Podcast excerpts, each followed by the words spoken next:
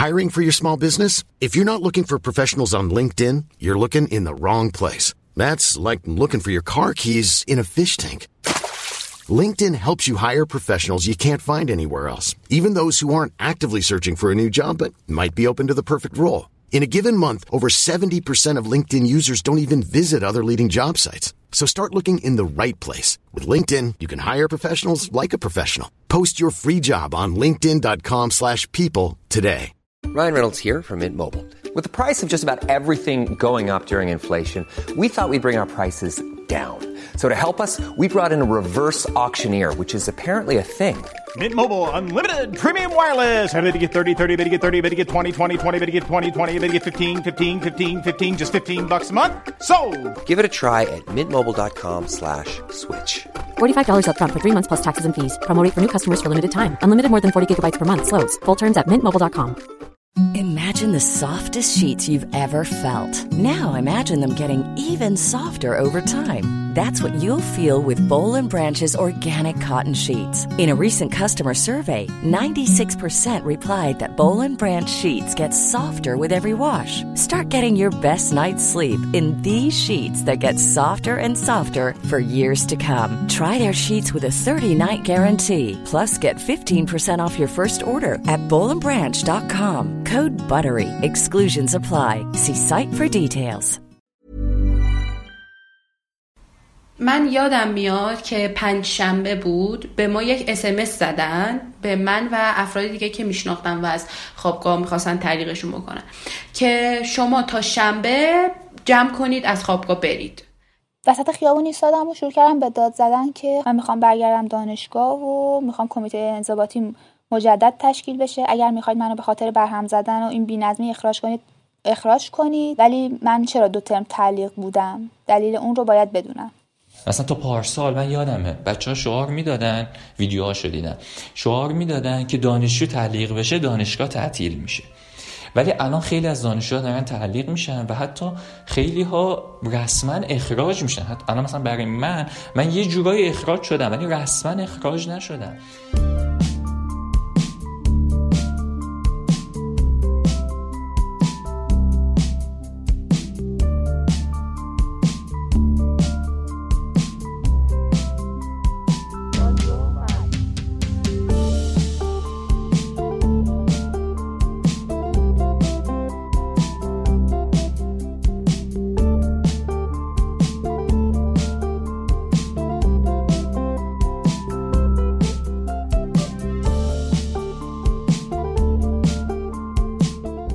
سلام.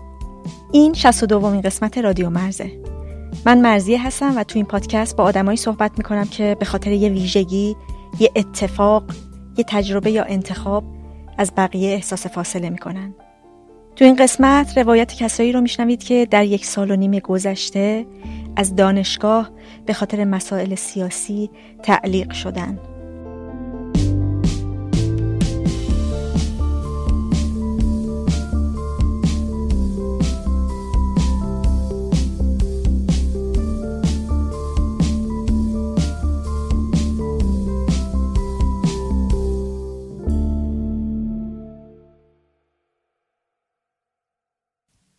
پارسال بعد از کشته شدن محسا ژینا امینی تو بازداشتگاه گشت ارشاد و شروع قیام ژینا و جنبش زن زندگی آزادی دانشگاه ها هم مثل خیابونا شلوغ شد. تو شهرهای مختلف دانشجوهای معترض به حکومت تحسن کردن اعتصاب کردن و سر کلاس ها نرفتن. تلاش کردن سلف های غذاخوری و کتابخونه ها رو مختلط کنن. بیانیه نوشتن و یه سری دانشجوهای دختر هم بدون هجاب تو دانشگاه و کلاس های درس حاضر شدن. مسئولان دانشگاه و حکومت هم شروع به مقابله کردن. با دستگیری و احضار دانشجوهای معترض با تعلیق و اخراج اونها از دانشگاه و خوابگاه و تبعید به دانشگاه های دیگه. تب خیابون فروکش کرد تب دانشگاه هم. ولی سرکوب دانشجوهای معترض فروکش نکرد و شدید پیگیری شد تا دانشگاه رو سر جاش بشونن. حساسیت جامعه هم به دانشگاه کمتر شده بود و خبر حکمای اخراج و تعلیق اگر هم کم و بیش بازتاب پیدا می‌کرد ولی توجه چندانی بر نمی انگیخت و هنوزم توجه چندانی نمی‌گیره. چرا؟ اینجا درباره بیخبری جامعه از اوضاع دانشگاه حرف می‌زنیم که خود همین بیخبری باعث ایجاد فاصله شده بین دانشجوهایی که دارن هزینه میدن با مردمی که باهاشون همدلن ولی نمی‌دونن چی داره برشون میگذره. درباره فاصله که بین مسئولان دانشگاه و دانشجویان وجود داره حرف می‌زنیم. انگار اینا در یک مواقعی از دو تا سیاره مختلفن. درباره مرزبندی هایی که بین دانشجوها به وجود اومده درباره حق تحصیل که مدام پایمال میشه درباره فاصله که بچه های تعلیق شده و اخراج شده با اطرافیانشون پیدا می‌کنن درباره طبعاتی که این تعلیق و اخراج براشون داره. و درباره خود این تعلیق که واژه سبک شده اخراجه ولی فرق چندانی برای خیلی با اخراج نداره. در حالی که حق تحصیل حق اولیه یک آدمه و نباید ازش گرفته بشه.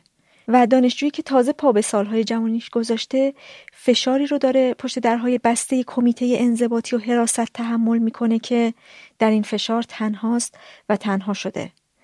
اینجا من با دانشجوهایی صحبت کردم که بعضیاشون بعد از بازداشت از رفتن به کلاس ها محروم شدن بعضیاشون سه ترم و دو ترم و یه ترم تعلیق شدن بعضیاشون اخراج شدن و بعضیا به دانشگاه شهرهای دیگه تبعید شدن.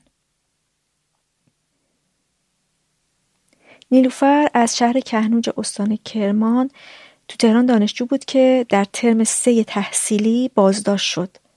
بعد چند ماه که آزاد شد حکم دو ترم تعلیق از دانشگاه بهش دادن و خواستن تبعیدش کنن به دانشگاهی توی یه شهر دیگه اوایل جنبش بود و اعتراضات بعد از اینکه رئیس جمهور اومد دانشگاه ما فکر کنم 17 همه مهر ماه بود یا 17 هم یا 16 هم. بعد از اون اتفاق آخر هفته من رو خواستن از حراست گفتن که حالا شما تو دانشگاه شعار نویسی کردی تو اعتراضا بودی این کارو کردی اون کارو کردی. روزی هم که رفتم دو نفر بودن توی حراست که هر دوتاشون هم به اسم رئیس حراست میشناختیم. بعدش که حالا من انکار کردم گفتم این کار رو نکردم گفتن که باشه پس ما فیلم, شما فیلم های شما رو میفرستیم دادستانی اونجا برو دفاع کن از خودت. گفتم اگر فیلمی هست نشون بدین گفت نه به خودت نشون نمیدیم فقط مستقیم میفرستیم دادستان. آره. بازپرسی فکر کنم. نمی‌دونم یه تهدید می‌کرد. آره اینجوری تهدید می‌کرد که حالا میفرستیم اطلاعات و برو اونجا. بعدش من از حراست اومدم بیرون. یکی از همون رئیس های حراست که به اسم بهراد میشناختیمش خیلی هم عکساشو بچه ها پخش کردن. آقای بهراد اومد از در دوستی وارد شد که ما شما رو درک می‌کنیم می‌دونیم مشکل دارین می‌دونیم سختی دارین. ولی چرا این کارا رو کردی؟ گفتم شما مطمئنی من این کارا رو کردم؟ فیلم رو شما دیدی؟ چند درصد می‌دونی که اون شخصی که تو اون فیلم هست منم؟ گفت صد درصد مطمئنم توی گفتم خب باشه پس من حرفی با شما ندارم. اینو که گفتم حالا فکر کرد دارم تایید می‌کنم که آره کار من بوده حرف دیگه ای ندارم. واسه همین شنبه زنگ زد به هم دوباره. یعنی من پنج شنبه رفتم حراست دوباره شنبه منو خواست. بهراد. شروع کرد به تهدید کردن که یا دو نفر لو میدی یا فیلماتو میفرستیم اطلاعات. گفتم که اولا من کسی رو نمی‌شناسم. دوم من کاری هم نکردم که بخوام بترسم. گفت که یعنی من فیلم رو بفرستم اطلاعات. گفتم آره بفرستین. من نبودم. اون فیلم ها فیلم های من نیست. اگه هست نشون بدین. گفت آره فیلمات می‌رسه و ولی من بهت میگم که دو نفر لو بده که تو پروندت بزنیم همکاری کردی با ما. گفتم من کسی رو نمی‌شناسم گفت که فلان روز تو فلان تجمع داشتی با بچه ها صحبت می‌کرد یعنی با اونایی که صحبت می‌کرد نمیشناختشون. گفتم نه همشون خواهر من نیاز نیست بخوام بشناسمشون.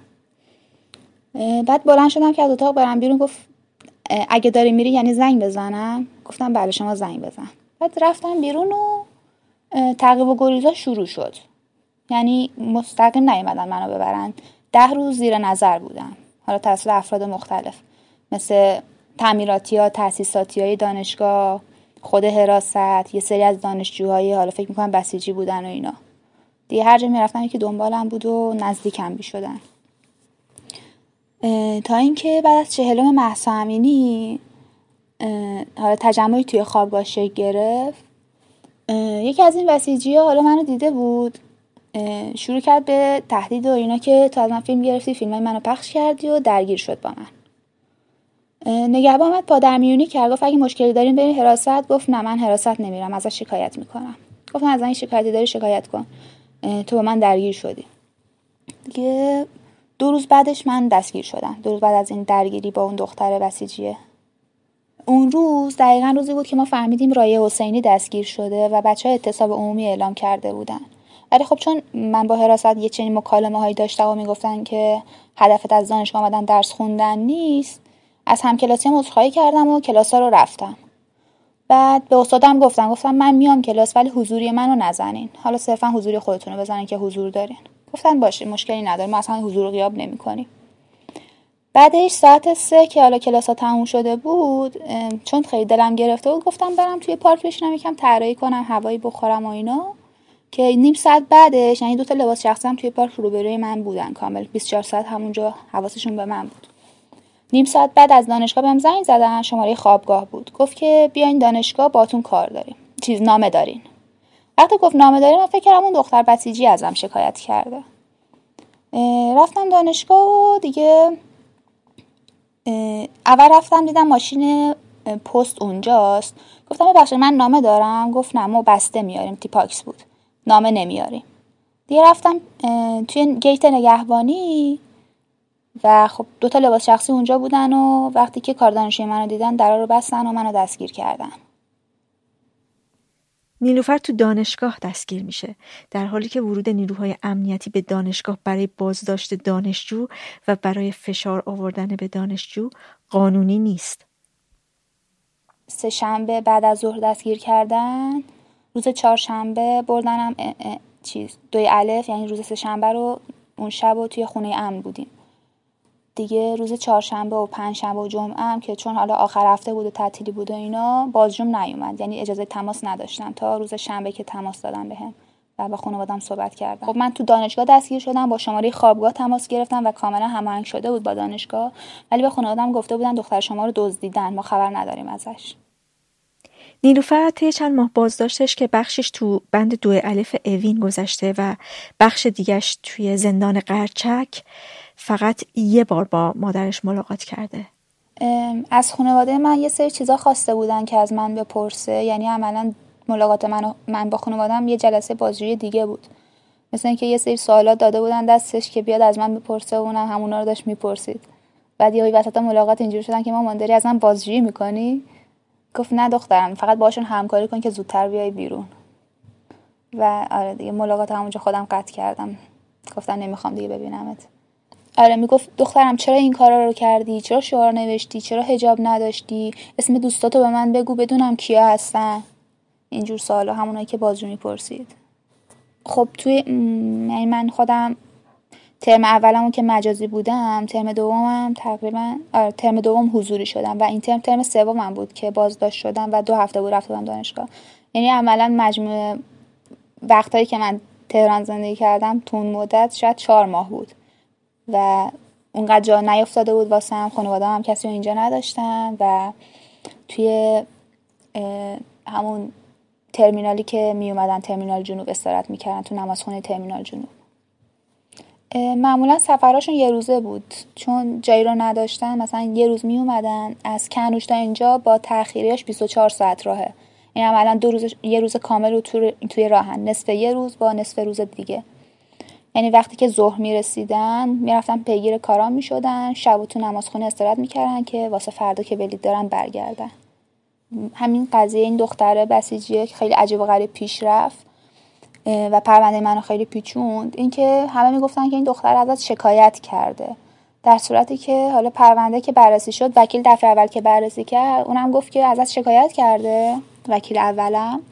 بعد گفتم که خب اگر شکایت کرده من به خاطر ضرب که همون روز باهاش داشتم منم ازش شکایت می‌کنم. و یه شکایت نامه نوشتم و فرستادم واسه وکیلم یعنی از پشت تلفن خوندم واسه مامانم که بفرسته واسه وکیل. بعد چند روز بعدش که با وکیل دوباره صحبت کردن گفت نه ازت شکایت نکرده. شهادت داده که تو اون کارا رو کردی. یعنی اقرار کرده به اینکه شاهد شرکت تو تجمع بوده. اینو که گفت اول خودم تعجب کردم. چرا هی دارن تا الان میگن شاکیته شاکیته بعد از اونجا بعد یهو شاکیم نیست و من اف می‌خورم میام بیرون. نیلوفر میگه که توی بازجویی ها بهش گفتن که از دانشگاه تعلیق شده. وقتی آزاد شد نتونست برگرده خوابگاه و شبها پیش یکی از دوستاش که تهران ساکن بود میموند. آره من هیچ وقت کمیته انضباطی نرفته بودم. بعد اون روزم اولین بار بود که میرم که ببینم که چی شده. من از دانشگاه تعلیق شدم. گفتن که نه شما رو تعلیق نکردیم این جلسه اولینو گفتن. گفتن ما که شما رو تعلیق نکردیم. ما فقط حالا چون شرایط سختی رو تو زندان گذروندی اینجوریه که این ترمو نه یا ترم بعد بیا برو سر کلاست فقط خوابگاه ازت می‌گیریم. گفتن خب بابت چه چیزی می‌خواین خوابگاه ازم بگیری بعد یه کاغذ گذاشت جلوم گفت که شرایطی که تو زندان داشتی و اینجا بنویس. حالا شاید توی جلسه کمیته دلشون برات بسوزه رأی خوب بدن بهت. و یه برگه داد بهم گفت که حالا شرایطو بنویس. من شرایطو نوشتم دادم بهش گفتم بفرمایید این شرایط منه منم می‌خوام برگردم دانشگاه. گفت که نه تش بنویس دیگه تکرار نمی‌کنم. گفتم چه چیزی رو دیگه تکرار نمی‌کنم که بخوام بنویسم؟ گفت تو حالا بنویس برای خودت میگم. گفتم من کاری نوشتم من کاری نکردم اما در صورتی که خطایی از من سر زده باشه و دیده باشید پشیمونم. دیگه تکرار نمی‌کنم. این متن رو نوشتم دادم بهشون. بعد یک هفته بعد دوباره رفتم دانشگاه کمیته انضباطی که ببینم قضیه چی شد. شمارهشون رو بهم هم نمی‌دادن که بخوام زنگ بزنم. تلفنی پیگیری کنم واسه مجبور بودم حضوری برم. هفته بعد دوباره رفتم کمیته انضباطی این بار رام ندادن. یعنی نگهبان با هم اومد. مثل همون تو زندان که همیشه یه نفر همراهه که یه وقت فرار نکاری نگهبان با هم اومد و رفتم کمیته انضباطی و پرسیدم که چی شد ماجرا؟ گفت که شما این ترمو نه یا اون ترمو که از دست دادی ما این لطفو بهت می‌کنیم که جز تعلیقی حسابش می‌کنیم. ترم بعدت هم. جز تعلیقی هست دیگه شما ترم بعد می‌تونی بیای سر کلاست. فقط خوابگاه رو همچنان نداری. گفتم خب بر چه جرمی چه اتهامی؟ گفت طبق ماده 43 که همون توهین به شعائر مقدسات اسلامیه شما خوابگاه ندارید دو ترم هم تعلیقی بعد ماده رو خوندم دیدم طبق این ماده فقط یا خوابگاه رو باید بگیرن یا دو ترم تعلیق کنن هر دوتا رو با هم نمیشه. سر این قضیه یک اعتراض نوشتم به کمیته مرکزی که دانشگاه داره تخلف می‌کنه. رسیدگی کنین. کمیته مرکزی حالا خودشون که زنگ نزدن ولی از طریق یکی از آشنایی که اونجا داشتیم گفت که شما اول باید به حکمت اول بعد حکمت رو ببینی. به رویتت برسه. بعد امضا کنی بعدش حالا پروندت میاد اعتراض بزنی بعد میره تجدید نظر بعد از تجدید نظر میاد کمیته مرکزی. تا زمانی که تجدید نظر رو تایی نکنه کمیته مرکزی نمیاد. واسه همین دوباره رفتم دانشگاه گفتم حکم منو بهم نشون بدین می‌خوام اعتراض بزنم. دو تا حکم بهم نشون دادن. یکی حکم بدوی بود. اون یکی هم در صورتی که تجدید نظر بود. یعنی با اینکه تجدید نظر بود من گفتن اصلاح شده حکم بدویته. توی حکم اصلاح شده بدوی نوشته بود که متناسب با اظهارات دانشجو اعتراضش وارد نیست. گفتم من اعتراض نکردم که حالا بخواد وارد باشه یا نباشه. این حکم تجدید نظر دارین به من نشون میدین. گفت نه ازم حکم بدویته تو فقط اعتراض رو بنویس برو. کاری نداشته باش به این کارا. بعد گفتن که خب مستندات رو بهم نشون بدین. گفت مستندات که بعد نشون نمیدیم شما بری شناسایی کنی طرفو. دقیقا همین جمله رو بهم گفت. من اعتراضم نوشتم دادم بهش گفتم که خب کد پیگیری یه چیزی نمی‌خوای به من بدین شماره تماسی چیزی. گفت نه همینه دیگه اعتراض ثبت شد رفت. برو تو. آره من 23 بهمن آزاد شدم و تقریبا تا 25 اسفند تهران موندم و خونه دوستان بودم. بعد اونجایی که نخوام مزاحمتی برای کسی داشته باشم یا فشاری روی یه نفر بیاد هی جا به جا می شدم چرخشی بین دوستان حالا زندگی می‌کردم و اینا. از یه طرفی هم چون توی زندان خیلی شرایط عجیب و غریبی بود و ترسناک بود حالا دوچار یه سری فریکا می شدم ترس از اینکه دوباره میان سراغم دوباره میان دنبالم زیر نظرم. هر جا میرم یکی حواسش بهم هست و از اینجور چیزها که اتفاقا از این واقعا هم وقتایی پیش می اومد نیلوفر برای عید برگشت کهنوش پیش خانواده. ازش درباره برخورد خانواده پرسیدم. حالا یه وقتایی که بحثش پیش می اومد بحث می شد ولی تا جایی که امکان داشت سعی می‌کردن در مورد اون مسائل با هم صحبت نکنن که داستانی یا بحثی پیش نیاد. و مورد بعدی این که خانوادم مادرم خواهرم و برادرم خیلی علاقه نداشتن که من با فامیل ملاقاتی داشته باشم. و آره فقط پیش خانواده خودم بودم. کسی رو ندیدم و اجازه خروجم تقریبا نداشتم از خونه. حالا فکر می‌کنم یکی از دلایلش همین زندان رفتن بود و مورد بعدی این که آره خانواده مادرم خیلی پذیرش این مسئله رو ندارن که حالا سر مسئله درگیری با حکومت شاید اسمش گذاشت دشمنی با حکومت یا هر چیزی نارضایتی از حکومت این رو خیلی مورد قبولشون نیست و حالا توی زندان با دایم که صحبت می‌کردم می‌گفت تو دانشی برو بشین درس تو بخون چی کار به این کارا داری؟ آره خب بعد از پنج چهار پنج ماه وقتی خانوادت رو میری می‌بینی طبیعتا انتظار یه برخورد دیگر رو داری. سر همین قضیه من بیشتر از دو هفته نتونستم خونه رو تحمل کنم و برگشتم تهران. وقتی که برگشتم تهران اول سعی کردم یه جا پیدا کنم ولی خب اجاره خیلی زیاد بود. واسه یه پانسیون گرفتم پانسیون خودگردان. و الان هم همونجا اقامت دارم. بعدش دانشگاهم رو تقریبا دو ماه پیگیری نکردم. سعی کردم درسای عقب مونده و یه جوری جبران کنم و با یکی از استادای دانشگاه دانشگاه پارس حالا نمی‌دونم اسم دیگهش چیه با یکی از اساتید اون لیک شدم و یه سری از کلاس ها رو اونجا رفتم. دو جلسه اونجا پیش ایشون کلاس رفتم بعد ایشون به پیشنهاد داد که خب من از طریق من یه سری از اساتید دانشگاه شما رو می‌شناسم ازشون می‌خوام که ماجرای دانشگاه رفتن تو بازگشت به دانشگاه رو درست کنن. دیگه ایشون یه سری از استادا رو معرفی کردن. یکیش هم همین استاد راهنم رئیس دانشکده خودمون بود دانشکده هنر. ولی خب ایشون همیشه سر شلوغ بود و هیچ وقت اجازه ملاقات یا حتی فرصت تماس و صحبت با من رو نداشتن. یه استاد دیگر رو به معرفی کردن. خانم دکتر شاد. استاد مقطع دکترا بود. خیلی دلسوزانه رفتار کردن. گفتن شما بیا دانشگاه من می‌خوام تو رو حضوری ببینم. اگر اجازه ورود به ندادن من صحبت می‌کنم باشون تازه وسایلمو از اطلاعات گرفته بودم کارت دانشجوییمو داشتم. قبل از اون کارت دانشجویی نداشتم واسه اجازه ورود نمی‌دادن با کارت دانشجویی خودم تونستم برم داخل. خیلی حساسیت به خرج ندادن و چک نکردن.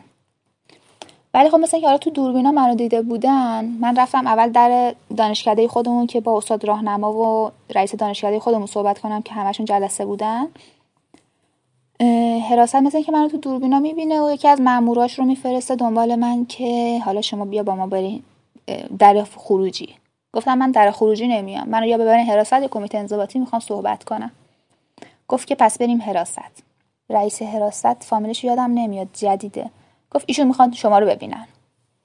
سر این قضیه رفتیم حراست بنم به اون استاد زنگ زدن گفتم که منو دارن می‌برن حراست اگر میشه بیاین اینجا. کلاسشون رو ول کردن اومدن حراست رو صحبت کردن. توی حراست منشی هم نه. یکی بود جانشین دف... منشی دفتر رئیس حراست بود یعنی جانشین اون بود یعنی خود منشی هم نبود. صحبت کرد و یه سری چیزا رو نوشت از وضعیت من و بعد به استاده گفت که خب شما برین این خانم اینجا میمونه چون رئیس حراست می‌خواد ببینش. بعدش که استاده رفت به من گفت که خب شما هم حالا برو. گفتم من می‌خوام استادمو ببینم. استاد خودمو. گفت که حالا شما بیرون باش بعدش بیا. ببینیم اجازه میدن بیای داخل یا نه. همین جمله رو. یعنی نخود سیاه برو پیدا کن. نیلوفر میه فرستانش دنبال نخود سیاه و دیگه مراجعه نکرد به دانشگاه تا پیش ثبت نام های ترم جدید شروع شد و دوباره رفت که وضعیتش رو پیگیری کنه. این دفعه کاردانشویمو چک کرد کامل بعد گفت که کاردانشوی پیش من میمونه. مسئول گیت نگهبانی بود. گفت کاردانشوی شما پیش ما هست شما برو بیرون وایسا گفتم خب باشه من میرم بیرون ولی کاردانشویمو به هم بده گفت که آم بهم نداد و حالا برخورد فیزیکی کرد که منو از گیت بیرون کنه. سر این قضیه منم سعی کردم کاردانشیمو از دستش بکشم. یک مقابله کنم حالا به نوعی. من از گیت خارج کرد. گفتم که اگه کار نمیدی که من از همینجا با رئیس دانشگاه صحبت می‌کنم. رفتم وسط خیابون یعنی روبروی در اصلی دانشگاه ما دقیقا دفتر ریاست دانشگاه است رفته بودم رئیس دانشگاه رو ببینم که چند بار زنگ زده بودم جواب نداده بودم و به هیچ کدوم از نامه ها من سه تا نامه واسهشون نوشتم در مورد کمیته انضباطی که حالا که شکایت بود بررسی نکرده بودن و پیگیری هم نکردن هیچ وقت. واسه همین حضوری رفتم مجدد. بعد وسط خیابون ایستادم و شروع کردم به داد زدن که خانم بوکایی سرپرست دانشگاهمون. به خاطر هیچ و پوش و بدون اینکه جلسه کمیته واسه تشکیل بشه همین شرایط توضیح دادم واسهشون. مثل اینکه اومد پشت پنجره و منو دید و نگهبانا رو فرستاد سراغم که آروم باشه از اینجا برو. ولی من باز مقاومت کردم و ادامه دادم صحبتامو که من می‌خوام برگردم دانشگاه و می‌خوام کمیته انضباطی مجدد تشکیل بشه. اگر می‌خواید منو به خاطر برهم زدن و این بینظمی اخراج کنید اخراج کنید. حداقل دلیلش رو می‌دونم. ولی من چرا دو ترم تعلیق بودم؟ دلیل اون رو باید بدونم. نگهبان اومد بهم گفت که خانم دکتر یعنی همون رئیس دانشگاه می‌خواد شما رو ببینه بیایید تو. منو برد داخل توی نگهبانی گفت بشین تو نگهبانی گفتم نه من همین بیرون میشینم. واسم صندلی و آب آوردن که آروم بشم. بعد در رو هم گفت کردن که حالا ماشینایی که رد میشن منو نبینن یا دانشجویی نیاد نره. که حالا اتفاقی انگار نیفتاده باشه. یه تقریبا دو ساعت نشستم اونجا. استادم یکی از اساتید دانشکده بود. خانم دکتر شاد اومد با یه سری افراد دیگه. بعد گفتم اگه خانم دکتر نمیاد من برم تو همون خیابون باشون صحبت کنم. فکر کنم اونجوری بیشتر توجه می‌کنن. یه خانه اومد گفت من رئیس دانشگاه من از خانم دکتر شاد پرسیدم ایشون رئیس دانشگاه واقعا؟ گفت نه ایشون نیست. بعد همون لحظه هم یگان ویژه اومد جلوی در دانشگاه که حالا منو بترسونن و اینا که سر و صدا نکنم. من وایستادم گفتم که من می‌خوام رئیس دانشگاه رو ببینم. با این خانمم هیچ جایی نمیام. و من می‌گفت بیا بریم تو دانشگاه حرف بزنیم. بعد خانم دکتر شاد بهم گفت که آروم باش ببین مامورا اومدن سر و صدا نکن. رئیس دانشگاه نیست تنها کسی که می‌تونه کارتو را بندازه همین خانومه. بیا با هم میریم باش صحبت می‌کنیم. تو صحبت نکن من باش حرف می‌زنم. تو عصبانی هستی. من منو بردن توی یه طبقه پایین کمیته انضباطیمون. یه اتاق خلوت و اینجور چیزا بود. بعد خانم دکتر شاد اولش اونجا بود بعدش صداش کردن بردنش بیرون. شیربیگی رئیس جدید حراستمون اومد داخل. در رو قفل کرد شروع کرد با تشر حرف زدن که سر و صدا می‌کنی داد و بیداد می‌کنی می‌خوای بگن همین الان بیان ببرنه؟ گفتم تا خانم دکتر شاد نیاد من صحبت نمی‌کنم. دیگه در رو باز کردن خانم دکتر شاد اومد گوشی و کیفم هم ازم گرفتن بردن بعد شروع کردن به صحبت کردن که ما پرونده این خانم و پنج فروردین فرستادیم کمیته مرکزی. بعد پرسیدم چرا رفته کمیته مرکزی؟ من که هنوز تجدید نظر بودم تشکیل نشده که تجدید نظری به من ندادین. گفتن شما خودت رفتی شکایت کردی اونجا پروندهت خودجوش رفته کمیته مرکزی. پنج فروردین آره. برو اونجا پیگیری کن. گفتم شما الان خورداد ماهه. سه ماه پرونده من رفته کمیته مرکزی به من ابلاغی نفرستادین واسه من. خودتون همین الان زنگ می‌زنین نتیجه رو به من اعلام می‌کنین. و تا امروز کارم راه نیافته من اینجا نمیرم. بعد دوباره شروع کرد به تهدید که می‌خوای بگم بیان ببرنت نظم دانشگاه رو به هم می‌زنی ما هم هیچ کاری برات نمی‌کنیم. خودت میری چهارشنبه کمیته مرکزی پیگیری می‌کنی کارتو.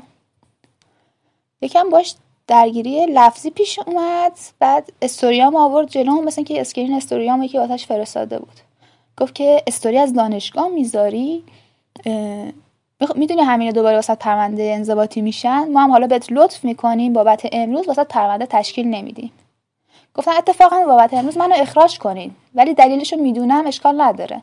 چرا من دو ترم دو آره دو ترم تعلیق شدم بدون دلیل؟ دلیلش چی بوده؟ گفت دلیلش ما نمی‌دونیم. رئیس کمیته انضباطی قبلی می‌دونه. ما اطلاعی نداریم.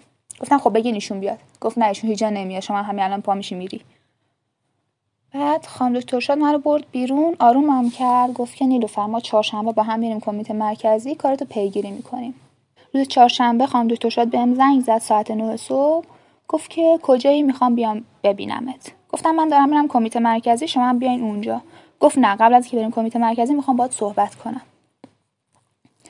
توی یه کافه قرار گذاشتیم همو دیدیم. بعد دو تا لباس شخصی هم میز کنار ما نشستن. اولش که پشت شیشه نشسته بودن دست به جیب ما رو نگاه می‌کردن. بعدش من می‌خوام دکتر شاد گفتم که ببخشید دو تا لباس شخصی بیرون چی می‌خوان؟ ما رو دارن زیر نظر دارن. گفت که چرا ما رو باید کسی زیر نظر داشته باشه؟ بعد همون دوتا اومدن میز کنار ما نشستن. دیگه اینجا بود که من فهمیدم که به این خانمم نباید اعتماد کنم. آینامه انضباطی رو گذاشتم جلو بعد شروع کردم به ورق زدن که ببینین این ماده رایت نشده این تبصره رایت نشده اینجا از حقوق من نقص شده کمیته انضباطی من کاملا باطله. من می‌خوام دوباره کمیته انضباطیم از سر گرفته بشه حتی یه دو ترم دیگه تعلیقم کنن. ولی می‌خوام پروسه قانونی طی بشه. آینامه انضباطی از من گرفت. گفت من جای تو بودم اینو پارش می‌کردم. اصاب خودم هم خورد نمی‌کردم. گفتم چرا؟ گفت ببین نمیگم که حقت رو نگیری. ولی بیا یه جوری زندگی کن که انگار از اولش نبودی. از فضای مجازی فاصله بگیر یه سال دو سال سه سال. خود دانشگاه میاد سراغت. گفتم ببینید من یه ترم دیگه سنوات بخورم اخراجم. گفت نه اخراج نمیشی. تو تا صد سالم بگذره دانشجوی اونجا حساب میشی و اخراجت نمی‌کنم فکر کنم تقریبا آخرای مهر ماه بود که دانشگاه بهم زنگ زد گفت بیا حکم تو بگیر. همون حکم تبعیدم بود. تبعید به دانشگاه است و گفت که حکم تو دیر بهت ابلاغ کردین شما همین امروز همین الان بلیت بگیر. برو یه ثبت نام کن. منم همین الان نامتو میفرستم. ثبت کردم هیچ کاری نکردم. بعدش یکم فکر کردم. گفتم که خب من از کنکور محروم نشدم. می‌تونم دوباره کنکور بدم و برم یه دانشگاه دیگه درس بخونم. ولی خب مقدمش این بود که من اول دانشگاه یزد رو ثبت نام کنم بعد انصراف از تحصیل بزنم که بتونم توی کنکور دوباره شرکت کنم و ثبت نام کنم دانشگاه جدیدی رو. واسه همین زنگ زدم به دانشگاه یزد بهشون گفتم که منو تبعید کردم به دانشگاه شما باید چیکار کنم؟ گفت تبعید؟ تبعید یعنی چی؟ ما تبعید نداریم خدا نکنه تبعید بشی. بعد یه شماره به هم داد که اون شماره تا مدت ها جواب نداد. تقریبا دو هفته پیش دوباره زنگ زدم به همون شماره این بار جواب دادن. گفتن که واسه ما پرونده نفرستادن. یعنی اسم شما توی لیست دانشگاه ما نیست و باید از طریق سازمان سنجش پیگیری کنیم بهتون خبر میدیم. و خب تا خبر ندادن. نیلوفر میگه که به خاطر این اتفاق با آدمای زیادی احساس فاصله کرده. با هم دوره ای هاش مثلا. آره طبیعتا. استوریاشون رو که نگاه می‌کنم خب رشتمون هنره کاراشون رو می‌ذارن و اینا می‌بینم که چقدر از من جلوتر شدن. در صورتی حالا تو اون دوره شاید من از اونا کمی هم لول بودیم یا داودی شاید من بهتر بودم ولی الان به شدت عقب افتادم از نظر درسی مهارت و اینا. به لحاظ ارتباطی هم که خیلی کمتر شده. هم فاصله فیزیکیه. باعث شده که اون رابطه مجازی هم کم رنگ تر بشه. و احساس فاصله با کسایی که مدام بهش میگن که چرا نمیشینی زندگی تو بکنی؟ چرا ساکت درس تو نمی‌خونی؟ آدم هایی که همش میگن به فکر خودت باش به فکر زندگیت باش. و تنها جوابی که میشه داد اینه که کدوم زندگی؟ به فکر کدوم زندگی باید باشیم؟ راستش تقریبا سر این حرفا یه سری از دوستام رو از دست دادم و اجازه ندادن دیگه تو زندگیم باشن. حالا چون این از تفاوت دیدگاه هست یه جور یه وقتایی هم حتی تقابل هست پشت این حرف. و خب منم اوایل از این آزاد شده بودم و مدام هی این جمل جملات رو اینقدر گفته بودن که توی ناخودآگاه ذهنم صداشون هی تو گوشم میپیچید.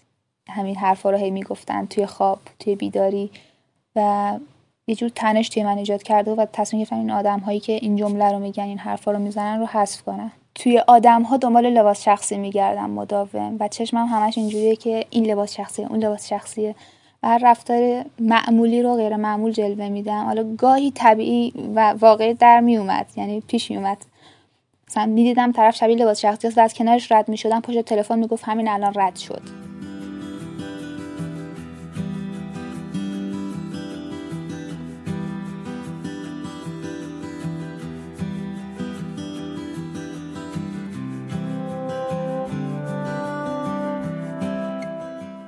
علی اهل مشهد و دانشجوی دانشگاه گیلان بوده.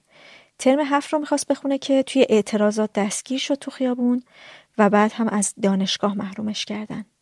خب اعتراضات پارسال که شدهش منم مثل خیلی خوب از افراد دیگه خیلی از شهروندهای دیگه رفتم توی اعتراضات و داخل شهر رشت بودم من.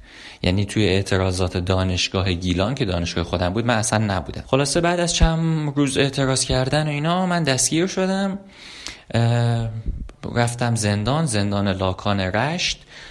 چهار ماه و نوزده روز من اونجا بودم. خب به خاطر شرکت در اعتراضات و اینجور چیزا. بعد بعد از چهار ماه و نوزده روز 24 بهمن با حکم رهبری اف خوردم. اف رهبری شاملم شد. و من اومدم بیرون. بعد اون ترمی که بالاخره ترم بهمن بود دیگه انگار ترم بهمن رو درسم و خوندم. هیچ مشکلی هم نبود. فقط خوابگاه رو خوابگاه رو نداشتم. چون خوابگاه رو من ترم قبلش که خب انگار دستگیر شده بودم من شیش مهر دستگیر شدم. وقتی دستگیر شدم من از خوابگاه انداختم بیرون. بعدش وقتی اومدم دوباره دانشگاه دیگه چون ثبت نام خوابگاه رو نداشتم نکرده بودم. دیگه خوابگاهی نبودم. توی خود رشت ساکن بودم. من یادم رفتم ثبت نام بکنم واسه خوابگاه گفتم آقا مثلا من دیر اومدم اگه جای خالی هستش بدین اینا. گفتم باشه ما هماهنگ می‌کنیم و اینا. بعد هیچ مشکلی هم نبود. گفتن نه مشکلی نیستش ما نگاه می‌کنیم. اگر جای خالی داشتیم میدیم بهتون. بعد یه روز کمیته انضباطی بهم گفتش که نه خوابگاه بهت نمیدیم چون تو قرار نیست اینجا بمونی. باید از این دانشگاه بری بری دانشگاه بوجنورد گفتم چرا؟ گفت دیگه چراشو برو از آقای فلانی بپرس. به همین سادگی. نه اول خودشون من پیش خود کمیته انضباطی رفتم. پیش خود کمیته انضباطی اول رفتم. گفتم ببین حق تحصیل رو اینو گفتن آره مشکلی نداره اینا. بعد چند روز بعدش گفتن که نخیر باید بریم. گفتم یعنی چی؟ دو روز نکشید. حرفتون عوض شد. خلاصه من دیدم اینا هیچ الزامی ندارم. گفتم خب دیگه علکی شورش ندم دیگه. این فعلا که چیزی نگفتن. موندم و درسم و خوندم. همون دیگه مجبور شدم خوابگاه آزاد برم. موندم و درسم و خوندم. اون ترم تموم شد. هیچ مشکلی هم نبود. دیگه هم صداشو در نیاوردم بعد از چند ماه. وسط تابستون بود. یه روز رفتم توی کارتابلم توی سایت دانشگاه. دیدم نوشته دانشجو محروم از تحصیل می باشد دیگه بعد از هزار بار زنگ زدن که یه بار اینا جواب بدن اینا آقا چی شده؟ اینا گفتم به همون دلیلی که بهت گفتیم که باید بری از اینجا. و گفتم خب یعنی چی؟ الان شما انگار منو اخراج کردین گفتم ما اخراجت نکردیم. ما داریم میگیم که تو باید بری اینجا.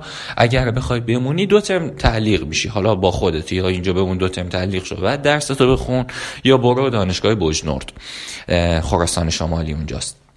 بعد گفتم خب چرا من باید برم و اینا؟ خلاصه هیچی دیگه ما محروم موندیم. بعدش اومدم دانشگاه صحبتم کردم باشون که چرا این کار رو می‌کنید و اینا. من که اصلا داخل دانشگاه که جرمی انجام ندادم. من داخل شهر بودم. توی اعتراضات داخل شهر بودم. و طرف حسابم پلیس و حالا مثلا بسیج و ایناست که خب اونا هم بخشیدن. دیگه تو دانشگاه چه جرمی انجام؟ دیگه همینه که هست و اینا جواب درست نمی‌دادن. و در نهایت هم گفتن که حکم رو دادن دو ترم تعلیق من اعتراض زدم به این حکم و اومدن گفتن که خیلی خوب عینا تایید شد تازه بدترم اجرای شد. دو ترم تعلیق یه ماه فرصت داری بری دانشگاه بوجنورد اگر رفتی با پای خودت که رفتی اگر نه بعد از این دو ترم تعلیقت هم ما نامتو می‌زنیم به تهران که کلا اخراج بشی. و هیچ وقتم جواب من ندادن. به چه جرمی؟ میگن همون جرمی که خودت می‌دونی. میگن من جرمی رو نمی‌دونم. بگید. اینا جالبه. اولا منو تعلیق کردن.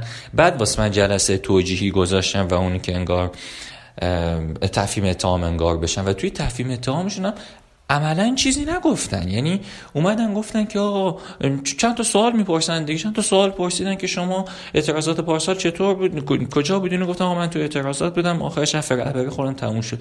بعد گفتن که نمی‌دونم چرا در شبکه های اجتماعی تو اومدی و علیه نظام و شأن دانشجوی و دانشگاه حرفی زدی به دروغ چیزی گفتی؟ گفتم من علیه نظام حرفی نزدم. مثلا حرف سیاسی نزدم. علیه دانشگاه و شأن دانشجوی من چیزی نگفتم. من فقط چیزی که شما پشت تلفن به من گفتید رو من گفتم. شما گفتید اگر نری اخراجت می‌کنی. منم همین رو گفتم. چیزی بیشتر و کمتر نگفتم علی میگه که قبول نکرد بره دانشگاه بجنورد. مهمترین عاملش اینه که چرا من بعد از حق خودم کوتاه بیام؟ یعنی وقتی من با درس خوندن دانشگاه گیلان قبول شدم من که با نمی‌دونم سهمی و اینا قبول نشدم که بگی این حقت نبوده. چرا بعد از حق خودم بگذرم؟ اونا دارن زور میگن. من که بیشتر از خواستم حتی حتی من تا حدودی هم رضایت می‌دادم. یعنی به مثلا مسائل مثلا گفتم آقا دانشگاه دیگه اگر من دانشگاهی مثل فردوسی اصفهان شیراز اینا اگر شبانش رتبهش من آوردم من حاضرم برم. شبانه اصلا درس می‌خونم. اینا گفتن نخیر فقط بجنورد حتی دانشگاه پایین تر همون روزانه مثلا شاید اگه می‌گفتم با هنر کرمان برو. باز شاید من یه فکری به حالش می‌کردم. شاید یه خورده کوتاه میمد ولی وقتی میگه دانشگاه بجنورد این دیگه خیلی رتبهش پایین تره و خیلی ظلمه. توی دانش شهر بجنورد آخه شهر کوچیکتریه. قاعدتا اقتصادش اونقدر پویا نیستش که من دانشجو بتونم به همون اندازه که توی رشت مثلا تعمین می‌کردم خودم اونجا بتونم تعمین کنم. یعنی دلیل سومش. از علی درباره برخورد خانوادش با این اتفاق پرسیدم. اولی که من دستگیر شدم طبیعتا هیچ خانواده ای از این بابت خوشحال نمیشه و خیلی هم شکه میشه. و اینکه خب چرا این کار کردی؟ شاید این سوال کلیدی باشه که شاید خیلی از خانواده ها پرسیده باشه که چرا این کار کردی. و خب بعدش دیگه زیاد سعی کردن فکر کنم سرزنش نکنن و اینا. و بعد از اینکه خلاصه من انگار آزاد شدم و داشتم درسمو میخوندم خیلی تاکید داشتن که تو دیگه کاری نکن. تو دیگه هیچ کاری نباید بکنی. تو یه بار دستگیر شدی و اینا. من گفتم خیلی خوب اوکی باشه من کاری نمی‌کنم. و بعدش بدون اینکه من کاری بکنم یعنی آره دیگه چند ماه من خب چند ماه یعنی نه اعتراضاتی بود نه من کار کردم نه هیچی. یه اومدم گفتم تو باید از دانشگاه بری. و بعد اون موقع دیگه سرزنش های خانواده فکر کنم دیگه شروع شد دیگه. که ببین من بهت گفتم آسته و راستی میگه من کاری نکردم. و حتی هنوز که هنوزم مثلا مامان من میگه. میگه بشین درساتو بخون بعد نمی‌دونم لیسانستو بگیر فعل بشه بل بشه اینا میگم مامان من که نمیگم من نمی‌خوام درس بخونم من که نمیگم من دوست ندارم درس بخونم. اینا من انداختن از دانشگاه بیرون. از علی پرسیدم که از هم دانشگاهی ها و استادها حمایتی دید؟ والا بچه ها که خب من از بچه ها اون چی بهش میگن واکنش بدی نمی گرفتم ازشون بدی نمی دیدم و اتفاقا خوبی هم می دیدم ولی کاری از دستشون بر نمی اومد یعنی مثلا حتی خیلی از بچه که شاید منو نمیشناختن یعنی, یعنی من اونا رو نمیشناختم. اونا که دیگه چون من زندان بودم و خبرم کار شده بود خیلی از بچه ها منو میشناختن. و مثلا می اومدن می‌گفتن می‌گفتن خسته نباشی من مثلا فلانی هستم و اینا. کاری می‌تونیم واسط بکنیم؟ گفتم خب کاری از دستتون بر نمیاد. چی کار می‌خواید بکنید؟ دیگه اونا الان پاشونو توی کفش کردن که فقط من از این دانشگاه بندازم بیرون. چه کاری میشه کرد؟ صحبت کردن و اینا دیگه اینا ادله قانونی ندارن. دارن اینجوری چیز می‌کنن. دیگه با یه صحبت شما من که ادله قانونی دارم میارم که شما حق ندارین این کارو بکنید قبول نمی‌کنید. شما بخواید مثلا پادر میونی کنید صحبت کنید چجوری ممکنه اینا قبول بکنه؟ برای همین یا مثلا انجمن اسلامی دانشگاه گیلان بود فکر می‌کنم. اونا خب میشه گفت حمایت کردن اومدن گفتن که استوری گذاشتن و اینا. فقط در همین حد و کاری دیگه هم دستشون بر نمی اومد قاعدتا که تمام تلاششونو کردم و بازم نشد. زمانی که من زندان بودم هم بچه ها هم اساتید دست همشون در نکنه گل کاشتن. ولی بعد از اینکه من از زندان اومدم بیرون یه جورایی کلا انگار دیگه تموم شد. و شاید هم کاری از دستشون بر نمی اومد حالا نمی‌دونم شاید هم برمی اومده نخواستم. به هر دلیلی قضاوتشون نمی‌کنن وظیفهشون که به حال نبوده. ولی خب تقریبا من چون مثلا ببینیم من مثلا زمانی که زندان بودم خب بچه ها توی اون اعتراضات دانشجویی من شنیدم میگن اصلا در حمایت از من شعار دادن. یا مثلا اساتید دانشگاه خب حتی نامه زدم به زندان گفتم آقا این مثلا چرا اینقدر زیاد دارید نگهش میدارید؟ بسته دیگه ولش کنید دانشجوی از حق تحصیلش محرومه و خیلی کارهای دیگه کردن. دستشون درد نکنه. ولی بعد از آزاد شدنم و بعد از اینکه این ماجرا خوابید تقریبا شاید هم حالا پشت پرده یک سری تلاشایی رو کردن راه به جایی نبردن. شاید هم تلاشی نکردن من نمی‌دونم. الان میشه گفت که تب اعتراضات خوابیده اینجور مسائل زیاد بولد نیست. و مثلا تا پارسال من یادمه بچه ها شعار می‌دادن ویدیوها دیدم. شعار می‌دادن که دانشجو تعلیق بشه دانشگاه تعطیل میشه. ولی الان خیلی از دانشجوها دارن تعلیق میشن و حتی خیلی ها رسما اخراج میشن. حتی الان مثلا برای من من یه جورایی اخراج شدم ولی رسما اخراج نشدم. ولی خانم فکر کنم زها عبدی دانشجوی دانشگاه دانشکده پزشکی اصفهان. ایشون رسما اخراج شدن. ولی خب جامعه اونقدر واکنشی نشون نداده و اون شعار دانشجو تعلیق بشه. دانشجو اخراج شد. ولی خب دانشگاه تعطیل نشد. این اتفاق چه تغییراتی توی زندگی علی به وجود آورد؟ تابستون که برگشته بودم مشهد در حقیقت و دیگه نرفتم رشت. چون برم رشت چی کار کنم دیگه وقتی درس نمی‌خوام بخونم. از تغییراتی که توی زندگیمون به وجود اومده من فقط یه چیز رو بگم. ببینید توی وضع مملکت در الان خب؟ که هیچ کدوم از خواسته های ما نمی‌تونه برطرف بشه. هیچ کدوم از نیازهای ما نمی‌تونه ارضا بشه. یعنی این شما نگاه کنید ما پیشرفت اقتصادی نمی‌تونیم داشته باشیم.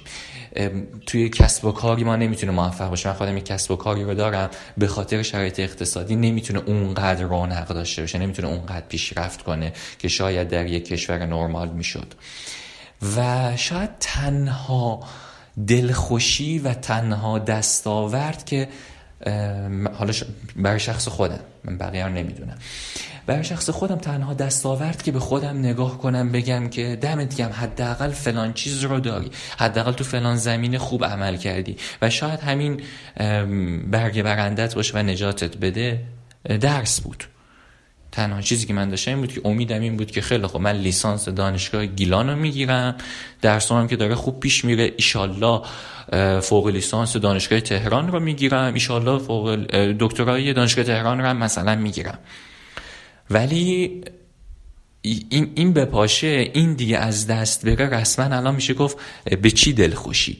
دستاورد توی زندگی چی بوده؟ نه پولی میشه در آورد توی این وضعیت.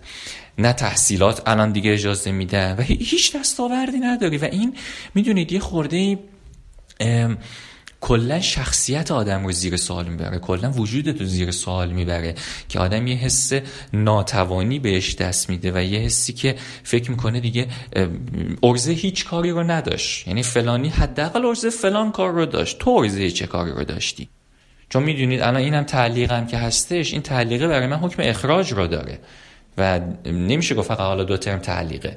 چه اون حرفشون که گفتن اخراج دائم چه اون باشه چه نباشه. چون به حال من پسرم و پسرها باید برن سربازی من این دو ترمو تعلیق بشم. بعدش می‌تونم دو ترم بخونم. دو ترم دیگه که باقی مونه باید برم اول سربازی دو سال زندگیمو لب مرز بذارم بعد بیام دوباره بخونم.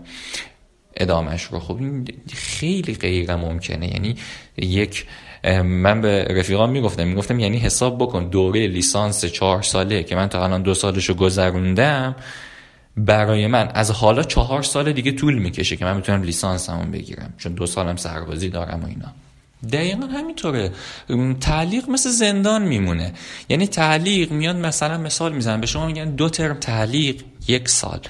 یک سال شما به دیرتر به خواستتون میرسونه و شما اون یک سال باید به قولی علاف بگردی. اگر بخوای بیای بگی که نه مثل زندان نیستش که من می‌تونم مثلا اون یک سال رو اون دو ترم رو کار بکنم یا هرچی خب اینطوری بخوای حساب کنی زندانم باشی همینطوره. شما یک سال زندانم باشی خب می‌تونی تو اون یک سال توی زندان کار بکنی می‌تونی ورزش بکنی به خیلی از چیزهای زندگیت برسی. از اون هدفت وقتی شما یک سال دور می‌کنن این به نظر من شاید شاید فقط یک درجه مثلا کمتر از زندان باشه. اگر نه شباهت خیلی زیادی داره به همون زندان.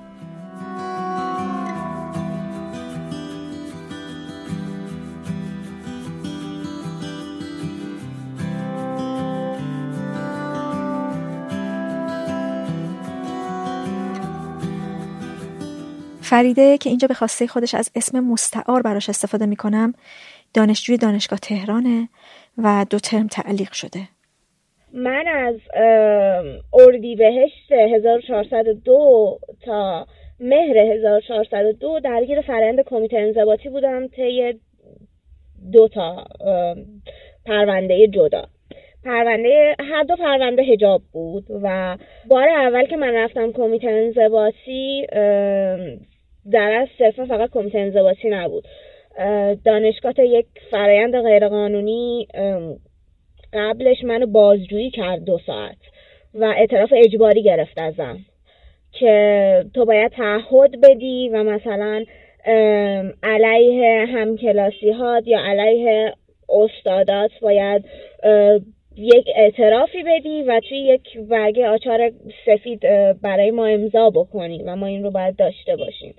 و مثلا باید به ما تعهد بدی که به مانتوی زیر زانو و مغنه از این به بعد میای دانشکده و این فقط یک بخش این فرایند بود. اون دو ساعتی که من توی اون اتاق با سه نفر آدم بودم که به طور مختلف جاهاشون عوض می‌شد و هر کدومشون یه روی کرده جدا داشتن. یکیشون خانوم بود که به ظاهر مادرانه باهات برخورد می‌کرد. یکیشون یه آقایی بود که به ظاهر پدرانه باهات برخورد می‌کرد. و اون یکی یک آقای دیگه بود که اصلا پدرانه و محبت آمیز باهات برخورد نمی‌کرد. دائما جیغ می‌زد داد می‌زد فریاد می‌کشید و تهدیدت می‌کرد. با خانوادت تهدیدت می‌کرد با آینده تحصیلی تهدیدت می‌کرد. و تحقیرت می‌کرد یعنی تهدید و تحقیر دو تا چیزیه که توی فرایندهای کمیته انضباطی دانشگاه تهران از هم جدا نمیشن. یعنی رویکرد ثابت مسئولین دانشگاه تهران تهدید و تحقیر. من یادمه که بعد از اون که از اون ساختمون بازجویی اومدم بیرون که توی خیابون 16 آذر بود یک مسافتی بود از اون ساختمون تا پارک لاله که من این مسافت رو کامل فقط جیغ می‌زدم و فریاد می‌زدم و میلرزیدم به خودم. من انقدر حالم بد بود که یادم دوتا از دوستان فقط زیر بغلم رو کشیده بودن. و یک نه یک جنازه واقعا. یه جنازه رو تا پارک لاله می بردن و من فقط یادمه که دستم گذاشته بودم رو گوشام و هی عقب رو نگاه می‌کردم و می‌گفتم بچه دارن تعقیممون می‌کنن بچه دنبالمونن. بچه تو رو خدا ساکت چید حرف این حرفام رو دارن میشنون. و یادمه که انقدر اوضاع من بد بود و انقدر از قیافم مشخص بود. انقدر چون من دائم داشتم جیغ میکشیدم تو 16 آذر که مغازه‌دارها حالا کسایی که کتاب فروشی دارن چاپخونه دارن اونجا تو 16 آذر که تعدادشون خیلی زیاده اومدن بیرون چند تا خانم و من گفتن خانم بیا تو رو خدا تو آبغند بدیم به تو حالت خیلی بده. تو مثلا ده دقیقه دیگه قش می‌کنی میافتی. به کسی اعتماد نداشتم. چون مثلا توی اون فرایند به هم می‌گفتن که ممکنه دوستای نزدیکت مثلا لود داده باشن یا مثلا این مدارکی که ما ازت زیل مثلا بیهجابی یا تخلف داریم ممکن از دست دوستای نزدیکت به ما رسیده باشه. تو اصلا چه می‌دونی؟ به هیچ کس اعتماد نکن. به هیچ کس صحبت این جلسه چیزی نگو و همه چیز در سکوت مطلق پیش بره. و این اصلا تازه بخش کمیته انضباطی نیست. بخش کمیته انضباطی یک جریان و داستان جداییه. من توی دوتا کمیته انضباطی که داشتم دائم تاکیدی که می‌کردن این بود که شیوه زندگی تو شیوه درستی نیست. و من یادم آخر سر جلسه کمیته انضباطی اولم که داشتم از اتاق میومدم بیرون اون آقایی که اونجا نشسته بود بهم گفتش که ببین جدای این جلسه کمیته انضباطی می‌خوام بدی نصیحت پدرانه بکنم. روش زندگی تا آخر خوبی نداره. به عنوان یک زن در این جامعه روش زندگی تو سیاه و عاقبت خوبی نداره به تباهی کشیده میشی. بعد این پرونده اول من شد و خب ما خوردیم به تابستون و این حرفا و دانشگاه حتی پرونده هجاب من رو به دادگاه ارشاد فرستاد. و من تابستون درگیر کمیته انضباطی نبودم ولی درگیر دادگاه ارشاد بودم. و دو ماه حبس تعزیری گرفتم توی دادگاه.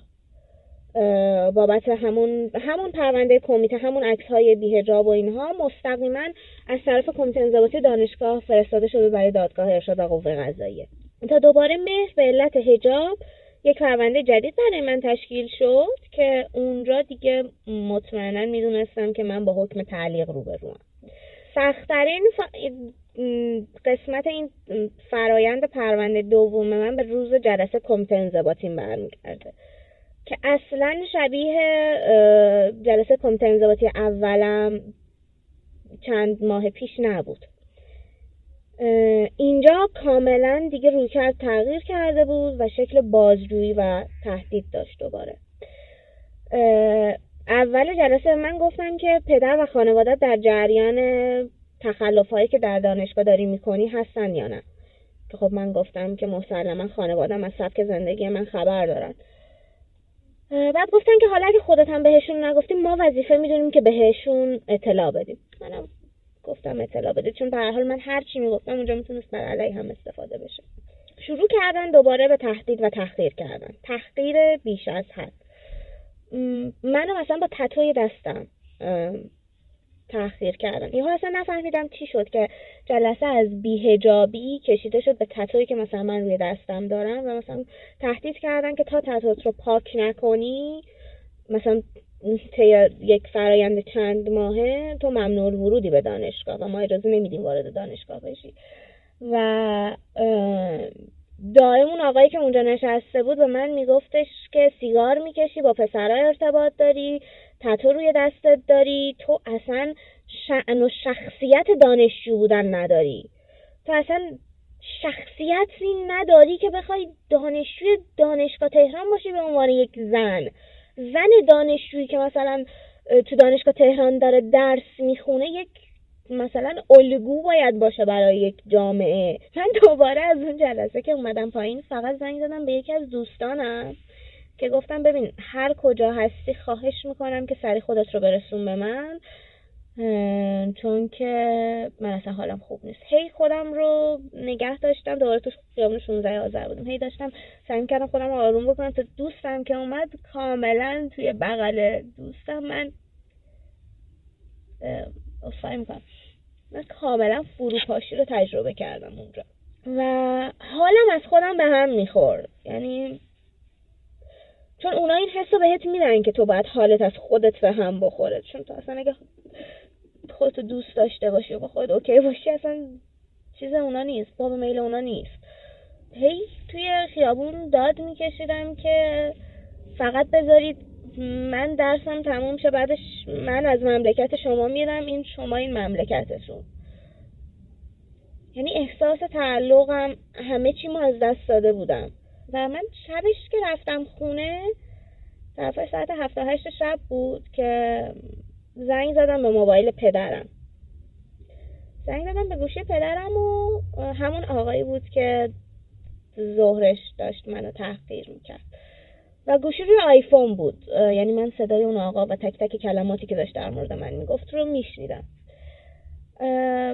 به پدر من مثلا فکر حدود دو سه دقیقه داشت حرف می‌زد. دارم باش تلفن میگفتش که دختر شما دوست پسر داره دختر شما سیگار می‌کشه دختر شما مثلا مهمونی میره دختر شما با آدمای نامحرم مختلط عکس می‌گیره بیهجابه نمی‌دونم تتو داره رو دستش فلان اینجوریه. و حالا من مثلا شانسی که آوردم از سمت خانواده این بود که بابای من اصلا کاری نداشت به اینجور مسائل و خب سبک زندگی منو می‌دونست و مثلا نهایتش گفتش که آقای فلانی متشکرم از اینکه اطلاع دادید. اوکی من می‌دونم دیگه ممنونم حالا از اینکه اینا رو گفتی و بعد آها خیلی جالبه. یه حرف دیگه ای که زد این بود که گفت دخترتون صبح به من گفته شما در جریانید من زنگ زدم ببینم دخترتون راست گفته یا نه. و بابای من گوشی رو قطع کرد و مثلا فقط اون یه حدود ده دقیقه رو دعوایی که داشتیم سر این بود که خب مثلا حواست به آینده تحصیلی و درسیت باشه. بیشتر بابا جان تا مثلا این مسائل یا این حاشیه های دیگه قرار به وجود بیاد. یه هفته ده روز گذشت و حکم های ما اومد. یعنی حکم من اومد. و من اینجا به دو تر محرومیت از تحصیل محکوم شدم. دانشجو بودن واقعا برای من تروما شده الان. یک درد بزرگ شده که واقعا دوست دارم که این درده رو خفش بکنم این درد ساکت بشه. همش احساس می‌کنم اون روزی من به آرامش می‌رسم که دانشجو نباشم. بعد مثلا خیلی جالبه که توی این فرنت کمیته های انضباطی به من حتی گفتن که مثلا اگه ارشد بخوای اینجا بمونی یا هر دانشگاه دیگه بخوای بری ما نمی‌ذاریم تو یا دیگه روز خوش ببینی و یا آب خوش از گلوت پایین بره. یعنی فکر نکن که این فرایند حتی محدوده به همین دوره کارشناسی قرار خواهد بود. فریده میگه دیده که تعداد دانشجویی که تعلیق میشن خیلی زیادن. هر روز واقعا به طور فلهی دخترهای زیادی و دانشجوهای زیادی حالا بیایم قضیه رو فراجنسیتی ببینیم دارن کمیته میشن. و مثلا نمی‌دونم من هر سری که بابت پرونده پرونده های کمیتم رفتم مثلا اون ساختمون کمیته انضباطی مثلا پنج تا دختر دیگه دیدم که تو همون ساعتی که مثلا من احضار شدم احضار شدم بابت پرونده هجاب هم ترس و فرسودگی وجود داره. یعنی یک فضای خفقان خیلی وحشتناک. که الان من احساس می‌کنم که بین همه دانشجوهای دانشگاه تهران درگیره و الان پخش شده حس خفقانه و خب مشخصا فعالیت مثل پارسال یعنی فعالیت دانشجویی مثل پارسال در جریان نیست. و خب خیلی مشخص. تو بعد دو تا جلسه کمیته انضباطی کاملا انقدر اصلا درگیر این کاغذبازی ها و این چیزا میشه که اصلا انقدر روانت فرسوده میشه که طبعا مثلا جونی برای بعدش نداره. خب بقیه هم میترسن. یعنی ما اینم باید ببینیم که حتی کسایی که درگیر فرایند کمیته انضباطی و تعلیق نشدن الان با توجه به اینکه یه نگاه ساده دارن به بچه هایی که هزینه دادن می‌کنن خب ترس میترسن کاملا نگران جایگاه و موقعیتشونن که خب کاملا طبیعی و مورد احترام هم هست این قضیه. ما نمی‌تونیم منت روی سر کسی بذاریم و کسی رو بازخواست بکنیم بابت این داستان. ولی خب حداقل تلاشی هم که ما داریم الان می‌کنیم اینه که انقدر ساکت نباشیم که بذاریم این اهرام فشار هی بیشتر اذیتمون بکنه و به نوعی به طور کامل یعنی به طور صد درصدی خفمون بکنه. احساس می‌کنم که روان هم همه آدم ها تک تک آدم هایی که جز بدن نیستن رو الان بخوای باز بکنی هزار تا تروما و درد و رنج و بدبختی الان وجود داره که حالا ما نمی‌تونیم بگیم که چون من الان اینجا دارم هزینه میدم پس تو هم باید پا به پای من هزینه بدی. این این تفکر خیلی اشتباه از دید من. ولی من حداقل انتظار داشتم که این قضیه کمیته های انضباطی این قضیه تعلیق ها بر سر حجاب ببین ما خیلی دانشجو داریم که به خاطر یه روسری از تحصیل محروم شدن از اسکان محروم شدن به خاطر حجاب. حداقل شاید تنها توقعم این بود که یاد بیشتری از این بچه ها بشه. از این بچه ها حرف زده بشه. از دردی که این بچه ها دارن می‌کشن حرف زده بشه بیان بشه. بعضی وقتا تو انتظار نداری که حمایت خیلی خاصی ببینی یا یکی بیاد برات معجزه بکنه مشکلات و دردهای تو رو حل بکنه. ولی صرفا دوست داری دردت بیان بشه. این درد من داره گفته میشه. وقتی که دردت گفته میشه این درد داره به رسمیت شناخته میشه. یعنی تو این درد رو واقعا کشیدی. از فریده پرسیدم تو خونه اوضاع چجوریه؟ من مامانم کمیته انضباطی اولم اصلا متوجه نشد. یعنی من اصلا به خانواده چیزی نگفتم. تا روزی که احضاریه دادگاه اومد خونمون تو تابستون و مامان من تازه بعد دو سه ماه فهمید که این همچون اتفاق برای من افتاده. سر پرونده دومم هم که خب دیگه مستقیما دانشگاه اصلا زنگ داده پدرم. ولی دقیقا تو اونجا تو تو خونه من با این چیز بودم که همراهی و همدلی نداشتم. می‌دونید همه چیز یک شکل سرزنش و توبیخی داره که حالا توبیخ مثلا سری نیست که مامان من یا مثلا بابای من بخواد بیاد مثلا سبک زندگی منو زیر سوال ببره یا فلان. بیشتر مثلا سر اینه که یک جوری رفتار بکن درسته که سبک زندگیت اینه ولی یک جوری رفتار بکن که با مجبور نشی به خاطرش همچین هزینه های بزرگی بدی. و مثلا از کجا معلوم که پرونده های دانشگاه تو ارجا داده نشه به سر کار بابات و ما اونجا هم مورد بازخواست قرار بگیریم؟ یعنی که فقط این پرونده های کمیته توی این اینجا تموم نمی‌شد برای من. یعنی فقط هزینهش به وضعیت تحصیلی من و به دانشجو بودن من خاص نمی‌شد. این یعنی مثلا می‌تونست که زندگی شخصی توی فضای خونه رو بخواد برات ناامن بکنه. که مثلا مامان من هر روز یعنی فقط کافیه که من بخوام پامو از در خونه بزنم بیرون و مامانم بدونه که من دارم میرم دانشگاه. دائما مانتوت کوتاهه. این بافتی که داری میپوشی رو حراست ممکنه گیر بده. این شادت نازکه ها. بعدا حراست رفت اونجا نذاشت بری سر کلاس بشینی. نگی مامان چرا نگفتی یا؟ آس لباس آستین بلندتر پوش تتوی رو دستت مشخص نباشه. حراست ببینه. یه وقت نمی‌ذاره بری سر کلاس. ببین من دارم به عنوان مادرت الان بهت ایرادات رو می‌گیرم که مثلا رفتید توی دانشگاه حراست مثلا به گیرداد متعجب نشید تو مثلا از دید منم این اشکالات داری الان. فریده میگه که احساس فاصله می‌کنه با دیگران به خاطر این موقعیتی که توشه ولی نمی‌ذاره که روش اثر عمیق بذاره. این که مثلا می‌دونم بچه ها قرار اردی بهشت یا خورداد جشن فارغ و تحصیلی بگیرن و من تو اون جشن نیستم. یعنی به طور صد درصد توی اون جشن شرکت نخواهم کرد. چون من دانشجو تعلیقی هم اینکه دیگه مثلا می‌بینم که یه سری از بچه ها با افتخار میگن که خب ما دیگه مثلا با افتخار و ذوق مثلا میگن که این دیگه دو ترم آخرمون رو داریم میریم و این حرفا و من اصلا نمی‌دونم تا چند سال دیگه قرار باشم نمی‌دونم. یه ترم یه ترم میشه دو ترم دو ترم میشه سه ترم میشه چهار ترم. اصلا می‌ذارن من رنگ مدرک کارشناسی رو ببینم یا نه. این این ترس خیلی زیاده که اصلا می‌ذارن تو از این نکبتی که الان توش هستید راحت بشی یا نه. شاید تعلیق یه چیز دیگه که کنار خودش داره به مرور محو شدن تو از فضا باشه. یعنی تو داری کم رنگ و کم رنگ تر میشی. فکر کنم دانشگاه فقط ما رو از نظر درسی تعلیق نمی‌کنه که مثلا بریم یه مدت نباشیم تو این فضا. بلکه بیشتر انگار ما رو داره تغییر می‌کنه تا از اون فضایی که ساختیم توش یه محیط دوستانه ام یا یه چیزی به شکل این. داره تلاش می‌کنه که ما رو از اون فضای حذف بکنه.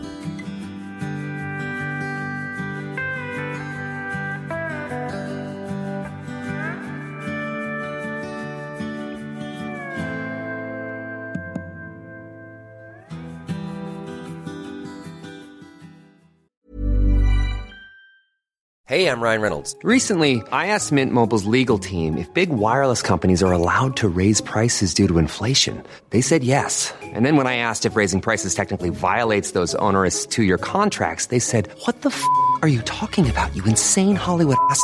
So to recap, we're cutting the price of Mint Unlimited from $30 a month to just $15 a month. Give it a try at mintmobile.com slash switch. $45 up front for three months plus taxes and fees. Promoting for new customers for limited time. Unlimited more than 40 gigabytes per month. Slows. Full terms at mintmobile.com.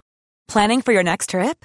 Elevate your travel style with Quince. Quince has all the jet-setting essentials you'll want for your next getaway. Like European linen, premium luggage options, buttery soft Italian leather bags, and so much more. And is all priced at 50 to 80% less than similar brands. Plus, Quince only works with factories that use safe and ethical manufacturing practices. Pack your bags with high-quality essentials you'll be wearing for vacations to come with Quince. Go to quince.com/pack for free shipping and 365-day returns. پگاه که اینجا به خواسته خودش اسمش مستعاره توی یکی از دانشگاه تهران درس میخونه و یک ترم تعلیق شده. از اول که تجمعات بیرون از دانشگاه شروع شد داخل دانشگاه ما هم شلوغ شد و ما هم پیوستیم به تجمعات. خب من موقع خیلی پرشور و شر بودم و خیلی به قول معروف خیلی کلم بوی قرمه سبزی می‌داد و خیلی توی فضا پررنگ بودم. مثل اینکه این به مذاق بالادستیامون خوش نیومده بود و خیلی سریع نامه از کمیته انضباطی واسه من اومد. نامه اومد و منو دعوت کردن کمیته. من رفتم کمیته هیچ مدرکی از من نشون نمی‌دادن. مشخص بود که داشتن ولی خب خیلی فرایند غیر قانونی داشت پیش می‌رفت. من خودم اعتراض می‌کردم که فرایندتون غیر قانونیه ولی اصلا توجهی نمی‌کردن. اونجا اصلا اهمیتی به ما نمی‌دادن. خلاصه که من رفتم جلسه بدوی کمیته انضباطی و اونجا نه نفر یا فکر کنم ده نفر آدم روبروی من نشسته بودن و شروع کردن به بازخواست کردن من. و هیچ از ترفندهایی استفاده می‌کردن که حرف بزنن توی دهن من. یه جورایی انگار مثلا من به کاری که نکردم هم اعتراف بکنم. من بهشون گفتم من کار غیرقانونی نکردم. من نه توهینی کردم نه تخریبی کردم. هیچ کدوم از اینا نبوده. شما به من اتهام زدید ایجاد و شرکت در بلوا و آشوب. هیچ بلوا و هیچ آشوبی ایجاد نشده. ما صرفا دانشجوهای معترضی بودیم که می‌خواستیم صدامون رو به گوش شما برسونیم. منتها اصلا این مسئله اهمیت براشون نداشت. و توهینا و تاخیرهایی که من تو اون جلسه شدم واقعا تمومی نداشتم. من هنوزم که هنوزه به اون جلسه و مکالماتی که ما داشتیم فکر می‌کنم واقعا تن و بدنم میلرزه. چون خیلی بد با من رفتار می‌کردن. مثلا یکی از اتفاقا اساتید خودمون بود که برگشت به من گفتش که دولت پول میده شما تحصیل رایگان بکنید. نظام پول میده شما تحصیل رایگان بکنید که شما بیاید اینجا بر علیه خودش شعار بدید. شما لیاقتتون اینه که اصلا برید دانشگاه های آزاد درس بخونید. شما لیاقت ندارید اینجا اصلا درس بخونید.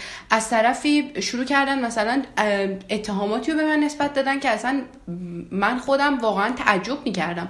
مثلا می‌گفتن توهین به سایر دانشجویان توهین به اساتید. توهین به اسلام. بعد ما می‌گفتیم که اصلا شما یک شعار که ما آوردیم که توهین باشه به اساتید یا توهین باشه به اسلام به ما نشون بدید که من قبول بکنم. شما می‌دونستیم که اینا خط قرمزه و ما اصلا نباید ازشون عبور بکنیم. در نتیجه می‌دونستیم که باید چه صحبت هایی رو توی تجمعاتم بکنیم. و تجمعات اون روزهایی من شرکت می‌کردم کاملا مسالمت آمیز بود. من هی اینو تکرار می‌کردم که آقا شما دارید به من میگید بلوا و آشوب. ولی اصلا بلوا آشوبی نبوده. یه،, یه نفر بود که اونجا خب صورت جلسه رو مینوشت و مجبور کردم منو که امضا بکنم. و یک رئیسی هم داشت اون کمیته انضباطی که کلا خیلی پیگیر من بود ایشون حتی بیرون از جلسه. و مدام با خانواده من در تماس بود هی گزارش می‌داد از من. مثلا می‌گفت امروز دخترتون فلان کارو کرده بیاد جمعش کنید. فلان اتفاق افتاده دخترتون اصلا از اینجا ببرید. نمی‌دونم دیگه نذارید بیاد دانشگاه. اینطوری بود یعنی دانشگاه برای من. خلاصه من دیگه از اون جلسه اومدم بیرون و مطمئن شدم که این جلسه به حکمی که قراره برای من داده بشه قرار حکم باشه که من ازش خوشحال بشم. چون که خب خیلی ها می‌رفتن جلسه و بعد براعت میخوردن یعنی هیچی به هیچی. ولی من مطمئن بودم از اون اتفاقاتی که توی جلسه افتاد چون که من من مثلا اینا انتظار داشتن که من اونجا که رفتم سکوت کنم ساکت باشم بگم بله شما درست میگی چشم من دیگه هیچ کاری نمی‌کنم. منتها من از حقوق خودم با خبر بودم. یعنی اینطوری بودم که آقا شما دارید اتهام علکی به من می‌زنید. من اصلا این اتهامی که شما به من می‌زنید رو نمیپذیرم. من اصلا این کارها رو انجام ندادم. اینا همچین چیزی نمی‌خواستن. اینا یک آدم نادم و پشیمان می‌خواستن که هرچی اینا میگن بگه بله درست میگید. من این کار انجام دادم غلط کردم اشتباه کردم. میپذیرم که کارم اشتباه بوده. من این کارو نمی‌کردم اونجا و این به برای اینا خوشایند نبود. چون بعدا هم که من یک بار پدرم اومد کمیته انضباطی و با یکی از مسئولین داشت صحبت می‌کرد. اون مسئول برگشت گفتش که دختر شما اگه همونطوری که الان داره با من صحبت می‌کنه با آرامش اونجا هم صحبت کرده بود مطمئن باش که حکم تعلیق نمی‌خورد. در صورتی که من اونجا داشتم با کمال احترام صحبت می‌کردم. فقط آدمی بودم که از حقوقم آگاه بودم. داشتم از خودم دفاع می‌کردم و می‌گفتم که من حرفای شما رو نمیپذیرم. و اینها یه آدم انگار عضو می‌خوام تو سری خور می‌خواستن که بگه بله چش شما درست میگید. و این همین دلیلی شد که من حکم تعلیق بگیرم. این فرایندی بود که حکم تعلیق به من خورد. ترم سه شروعش این اتفاق افتاد و من کلا ترم سه رو نتونستم برم دانشگاه. چون یک ماه که ما رفتیم دانشگاه بعدش ممنوع ورود شدیم. یعنی از دم در گیت که می‌خواستیم وارد بشیم کارت ما رو می‌دیدن. اسممون رو یادداشت کرده بودن حراست روی یه سری برگه ها و کارت رو چک می‌کرد. اسمت اگه توی لیست بود که کارت تو می‌گرفت نمیذاش بری تو و میفرستادت بری. اگر اسمت نبود رات می‌داد تو. و از یه تاریخی به بعد که راستش دقیقا یادم نیست ولی فکر می‌کنم از آبان عواست آبان بود که ما رو دیگه توی دانشگاه راه ندادن. حدودا دو سه روز بعدش از خوابگاه ما رو انداختن بیرون. گفتن دیگه نمی‌تونید برگردید خوابگاه. و ما مثلا دانشجوی شهرستانی بودیم. خب من و چند نفر از افرادی که میشناختم این اتفاق برامون افتاد و ما مجبور شدیم برگردیم شهرامون. و چون که این فرایند کمیته انضباطی ما یه فرایند خیلی طولانی بود. یعنی اینطوری نبود که امروز حکم بیاد مثلا هفته بعدی من برم جلسه. ما فاصله یک ماه دو ماه بین مثلا کارهامون وقفه میافتاد. مثلا من حکممو که این تاریخ گرفتم حدودا یک ماه بعدش رفتم کمیته انضباطی. و هنوز من مثلا کمیته انضباطی نرفته بودم که از دانشگاه ممنوع ورود شدم از خوابگاه مثلا بیرونم کردن. و این نکته شاید براتون جالب باشه. سه تا مرحله داره که ما می‌تونیم اعتراض بزنیم به حکم. یکی که کمیته بدویه که میریم بعد حکمش میاد ما می‌تونیم اعتراض بزنیم. بعد میره کمیته تجدید نظر که اون هم باز توی دانشگاه یعنی یه هیئتیه که از رئیس دانشگاه و دو نفر دیگه تشکیل میشه. اونجا باز حکم ما رو بررسی می‌کنن پرونده رو بررسی می‌کنن و بعد یه حکم جدید میدن. حالا یا حکم قبلی رو تایید می‌کنن یا یه حکم جدید میدن. دیگه بستگی به شانست داره. اگه خیلی خوش شانس باشی که حکم تو تخفیف میدن یا همون حکم قبلی رو تایید می‌کنن یا حکم تو حتی ممکنه بیشتر بکنن. یعنی اگه یک ترم تعلیقه بکننش دو ترم تعلیق. خلاصه که من این اعتراض رو زدم که بره تجدید نظر. تجدید نظر حکم قبلی رو تایید کرد. من اعتراض زدم که بره وزارت علوم. این مرحله بعدیه. یعنی یه دستاویز دیگه ای بود که اوکی بره وزارت علوم شاید اونجا مثلا یه نفر مثلا کمکی بکنه حکم من تغییر پیدا کنه. هنوز حکم من از وزارت علوم نیومده. یعنی هنوز هیچ حکم قطعی نیست. و اگر می‌خواستن قانونا پیش برن من هنوز هم نباید طریقم رو اجرا می‌کردن. ولی من طریقم رو شدم و تموم شد. الان ترم جدید دارم میرم دانشگاه. این از غیر قانونی بودن فراینداشون. ببینید من یادم میاد که پنج شنبه بود به ما یک اسمس زدن به من و افراد دیگه که میشناختم و از خوابگاه می‌خواستن تعلیقشون بکنن که شما تا شنبه جمع کنید از خوابگاه برید. نمی‌تونید دیگه برگردید. ما اینو جدی نگرفتیم. گفتیم که مثل دانشگاه دیگه چون قبلش هم توی دانشگاه مثلا به ما می‌گفتن که شما ممنوع وردید ولی رامون می‌دادن. یعنی مثلا چیز جدی نبود. ما گفتیم خب این هم مثل دانشگاه دیگه. یه پیامک زدن گفتن جمع کنید برید ولی خب جدی نیست. شنبه بود ما من و دوستام از خوابگاه اومدیم بریم بیرون که بریم سر کلاسامون. اون مسئول گیت برگشت به ما گفتش که شما دیگه بر نگردید خوابگاه ما دیگه موظفیم که شما راه ندیم داخل. گفتیم که یعنی چی؟ گفتن که به ما گفتن به شما اطلاع دادن شما دیگه بر نگرد خوابگاه. ما گفتیم که چشم رفتیم و خب توی ذهنمون اینطوری بود که اوکی این فرایند یک هفته بیشتر طول نمی‌کشه. حالا مثلا وسایل زیادی که با توی این هفته نیاز نداریم. یه چند تا وسیله برداشتیم مثلا در حد مثلا یک هفته مسواک و لوازم بهداشتی ضروریمونو گفتیم که میریم یک هفته و بعدش برمیگردیم. من یکی از اقوام تهران خونه داشت. و گفتم که خب من میرم اونجا و بعد تکلیفم که معلوم شد برمیگردم دوباره خوابگاه. یک هفته ما شد یک ماه و نیم. و ما رو راه نمی‌دادن خوابگاه. و خب وسیله هامون اونجا بود. من مثلا به هیچ عنوان نمیذاشتم ما داخل خوابگاه بشیم. من یکی از هم اتاقیامو بهش گفتم که مثلا من فلان وسیله رو نیاز دارم. همش رو گذاشت توی چمدونم بازم نتونستم تمام وسیله هامو جمع کنم. یک مقدار وسیله خیلی کمی. این گذاشت برای من و آوردم و گیت خوابگاه به من داد و من یک ماهونی با همون وسیله ها بودم. البته برمیگشتم خونمون شهرمون ولی خب هی میگم ما چون فرایند کمیتمون خیلی طولانی بود هی مجبور بودیم که بریم و برگردیم. یعنی ما, رو ما آرامش نداشتیم توی اون یک ماه و نیم. همش در حال رفت و آمد بودیم.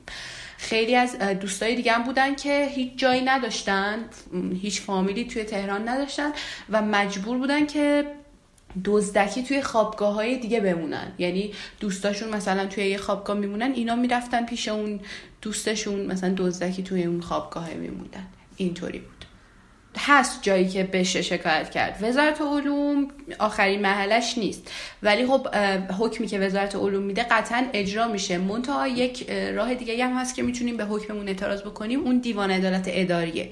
یعنی ما می‌تونیم بریم دیوان عدالت اداری بگیم که آقا تو فراینده مثلا رسیدگی به پرونده ما فلانجا و فلانجا غیر قانونی پیش رفتن. این بی قانونی مثلا اجرا شده. ولی خب مشخصا اون خیلی فرایند طولانیه. چون دیوان عدالت اداری ممکنه 6 ماه یک سال یا حتی دو سال طول بکشه که پرونده شما مثلا به جریان بیفته. بعد یه مسئله دیگه هم که هست متاسفانه چیزی که من توی ذهن خودم بود. این بود که درسته که من می‌تونم برم اینجا شکایت بکنم. هنوز هم می‌تونم برم شکایت بکنم و بگم آقا حکم من هنوز از وزارت علوم نیومده. هیچ چیزی قطعی نشده و من تعلیقم رو گذروندم. خب متا چیزی که هست اینه که ما دستمون فقط به یک جا بنده مسئولین دستشون به هزار جا. یعنی ما میریم این شکایت رو می‌کنیم. ممکنه با ما سر لج بیفتن و سر یک مسئله دیگه شروع کنن اذیت کردن دوباره ما. یعنی من توی ذهن خودم اینطوری بودم که آقا تو که یک ترم تعلیق تو گذروندی تموم شد رفت. دیگه بیخیال این شو که بری پیگیری دیوان عدالت رو بکنی. درس تو بخون تموم کن. یعنی اینطوری بودم که من واقعا دیگه از لحاظ روانی کشش این رو نداشتم که دوباره بخوان یک پرونده دیگه برام راه بندازن. چون که پرونده بعدی که راه میندازن قطعا یک ترم تعلیق نیست. ممکنه مثلا دو ترم باشه ممکنه حتی اخراج باشه ممکنه انتقال دادن از این دانشگاه به دانشگاه دیگه باشه. از پگاه پرسیدم که آیا خانوادهش در جریان این اتفاقات بودن؟ حقیقتا من قبلش بهشون گفته بودم. من پدرم خیلی حساسن و من نمی‌خواستم زیاد نگرانشون بکنم ولی به برادرم و مادرم گفته بودم که مثلا یه همچین قضایایی برای من پیش اومده. ولی خب زیاد در جزئیات واردشون نمی‌کردم چون که مثلا اینطور بودم که نه داره اوکی میشه نگران نباشید. در صورتی که می‌دونستم اوکی نمیشه. خانواده من خب از نظر سیاسی با من تقریبا هم فکرن و مشکلی از این نظر که به من فشار بیارن که تو چرا این کارو کردی؟ چون خیلی از افرادی بودن که من میدیدمشون از نزدیک که خانواده هم بهشون فشار می آوردن مثلا گفتن تو دیگه دختر ما نیستی دیگه برو همون جایی که بودی و اینا. خانواده من خدا خدا رو خیلی ساپورت می‌کردن منو. و زیاد از این نظر به من فشار نمی آوردن منتها خب خانواده سنتی مشکلش اینه که خیلی نگران حرف مردمه.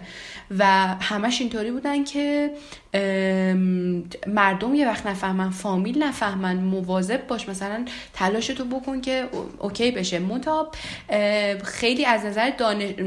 از طرف دانشگاه خیلی فشار می به خانواده من. پگاه میگه که مسئولان دانشگاه با پدرش تماس گرفتن و نسبت به فعالیت ها و پوشش پگاه بهش هشدار دادن.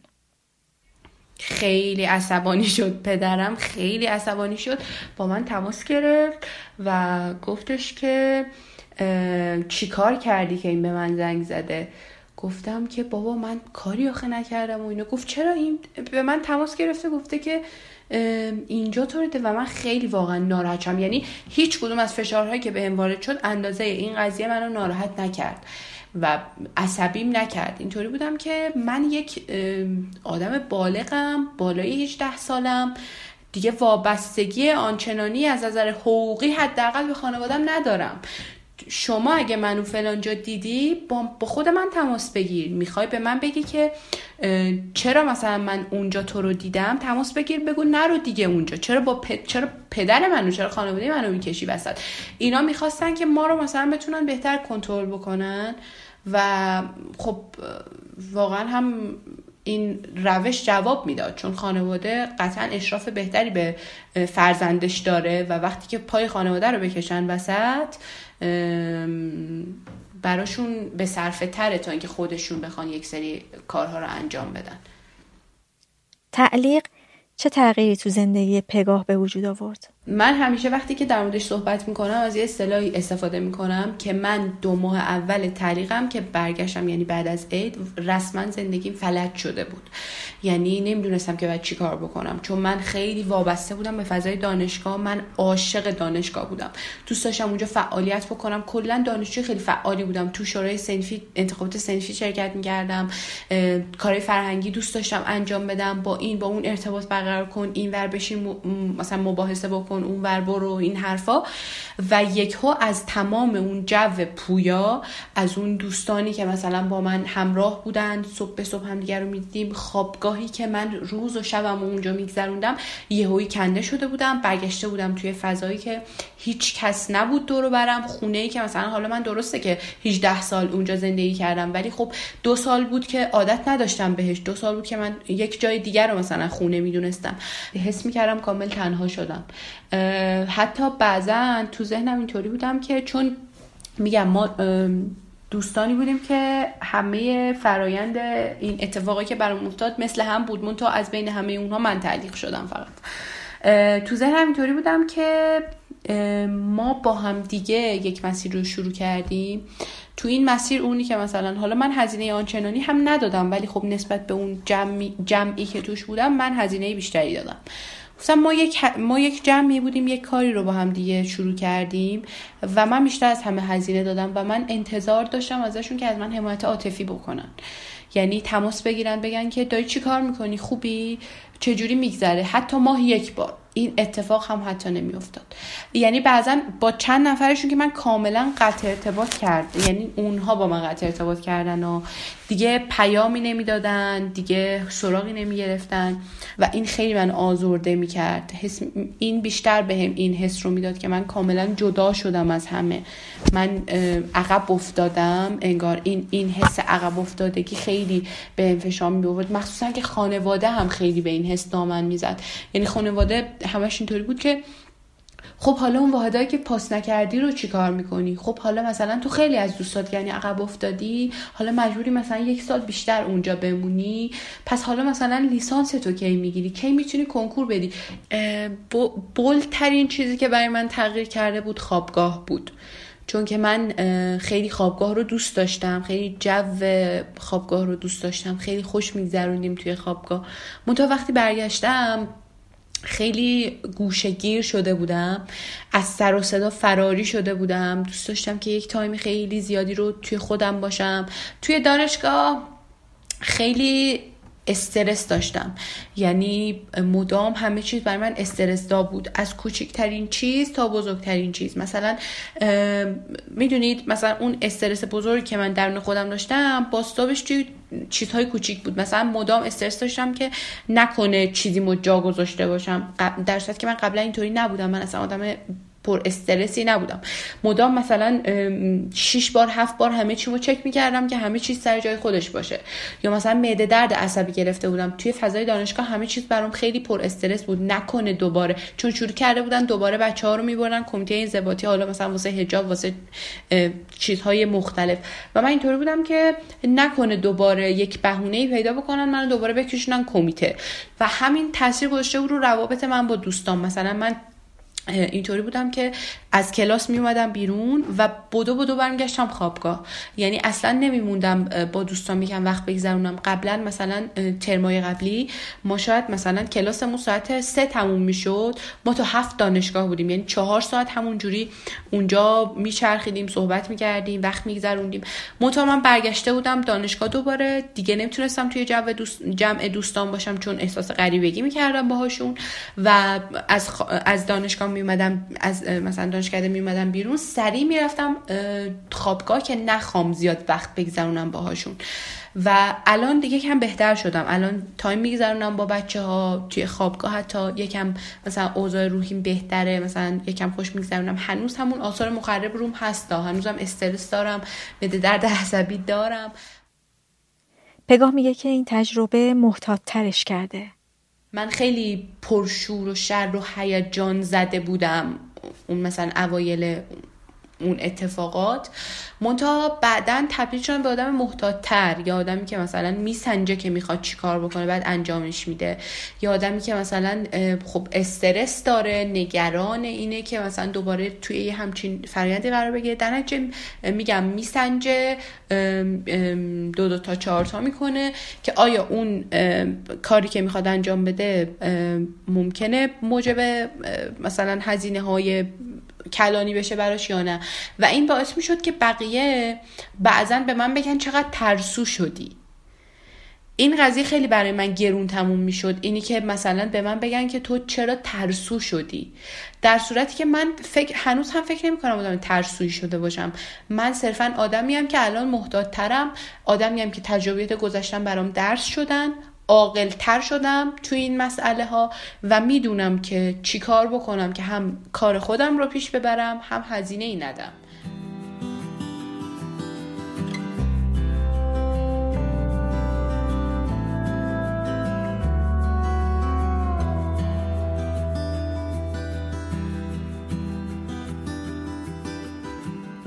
محمد امین دانشجوی دانشگاه علوم پزشکی تبریز سه ترم تعلیق شد. به همراه تبعید به کاشان. حکمی که میگه به خاطر عضویت در انجمن اسلامی دانشگاه بهش داده شده. حدودا دانشگاه علوم پزشکی تبریز از اول اعتراضات تا آخرین روز اعتراضات که در واقع من می‌تونم بگم روز 16 اسفند بود البته اگه به اعتراضات بشه خاتمه ای داد. توی میدان و توی صحنه دانشگاه بود. ولی این بودنش با دانشگاه های اطرافمون مثل دانشگاه تبریز مثل دانشگاه آزاد و مثل دانشگاه ما بقیه دانشگاه ها خیلی سعی کردیم که اون خط حدود و قرمز رو رد نکنیم. و اعتراضا به شکل کاملا مدنی ادامه پیدا بکنه. از اول این اعتراضا یه سری در واقع تهدیدهایی ما می شدیم که قرار تحریق بشین اخراج بشین بازداشت بشین حتی. ولی خب ما سعی کردیم این روند اعتراضی رو در چارچوبی که طبیعتا درست به حق ادامه بدیم. و تا آخرین روز 16 اسفند هم ما این کارو کردیم. 16 اسفند در چه شرایطی برگزار شد؟ در شرایطی برگزار شد که بعد سخنرانی رهبر در مورد فاجعه مسئولیت ها بود. چون که 16 اسفند در مورد مسئولیت های سریالی دانش دانش آموزان دخترها بود. فردای اون روز بود. بیشتر از یه ساعت طول نکشید. مسافتی که توی این اعتراضات پیموده شد حتی بیشتر از 500 600 متر نشد. اعتراضات به هیچ عنوان بیادبانه ساختار شکنانه در حالتی که به عنوان ناهنجاری تلقی بشه نبود. و بعد اون در واقع ما شاهد حکمای انضباطی عجیب غریب که من 23 تا در واقع می‌دونم. احتمالا حتی بیشترم باشه. 23 تا حکم انضباطی خوردیم که مجموعا 28 سال تعلیق از تحصیل ما داشت توی شرایطی شرایط اجتماعی این اعتراض برگزار شد که زیاد اون روحیه و جنب جوش اعتراضی که اوایل پاییز و اوایل زمستان بود تو جامعه دیده نمی‌شد. و وقتی که مسئولین محترم دانشگاه و حتی یه سری مسئولان بلند تر دیدن که همه جا خوابیده و ولی خب دانشگاه علوم پزشکی تبریز نخوابیده دیگه کمر به همت بستن تا بیان یهویی و محکم بزنن یه جوری که تا حالا حالا علوم پزشکی تبریز و اون روحیه دانشجویش نتونه پا بشه. بعد اینکه حکم بدوی اومد چون خودتون هم می‌دونید شورای بدوی نمی‌تونه بیشتر از دو ترم به دانشجو بزنه. شورای مرکزی وزارت باید اینو بزنه. حکم بدوی ما سه ترم بود. بله سه ترم سه ترم بود و بدون اینکه از ما خب به ما خبر بدن به ما ابلاغ بدن از ما درخواست بخوان حکم انضباطی ما رو بلا فاصله فرستادن به شورای تجدید نظر و بعد شورای تجدید نظر هم بلا فاصله فرستادن به شورای مرکزی.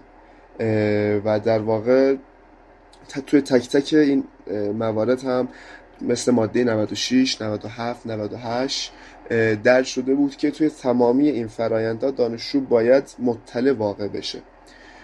کمیته شورای بدوی که برای ما برگزار شد هم خیلی سوری بود.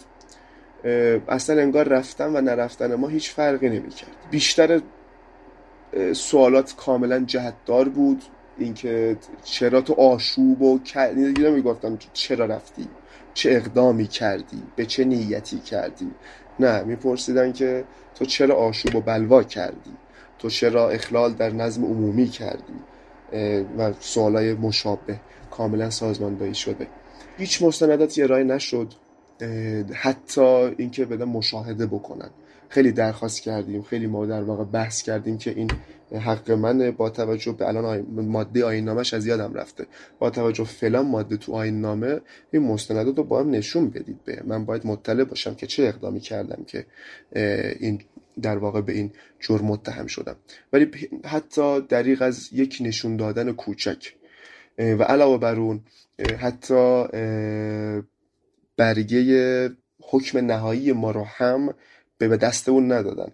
فقط نشون دادن و بعد کلی دعوا بعد کلی بحث بعد کلی مبارزه در آخر اجازه دادن که یه رونوشت ساده از حکممون بگیریم. حدودا یه دو ماه از شروع اعتراضات گذشته بود. بکنم طبیعتا شما هم در جریان باشین. دیگه مسئولین کمیته انضباطی دیدن که با توجه به این شیوه نامه اجرایی موجود نمی‌تونن زیاد محکوم بکنن دانشجوها رو. دیگه زیاد افریت بازی در نیاوردن. زدن کلا خود آیین نامه رو عوض کردن. خود شیوه نامه رو عوض کردن. شیوه نامه ای که حالا باید اینا حقوقداران نظر بدن. با قانون اساسی کشور در تضاده.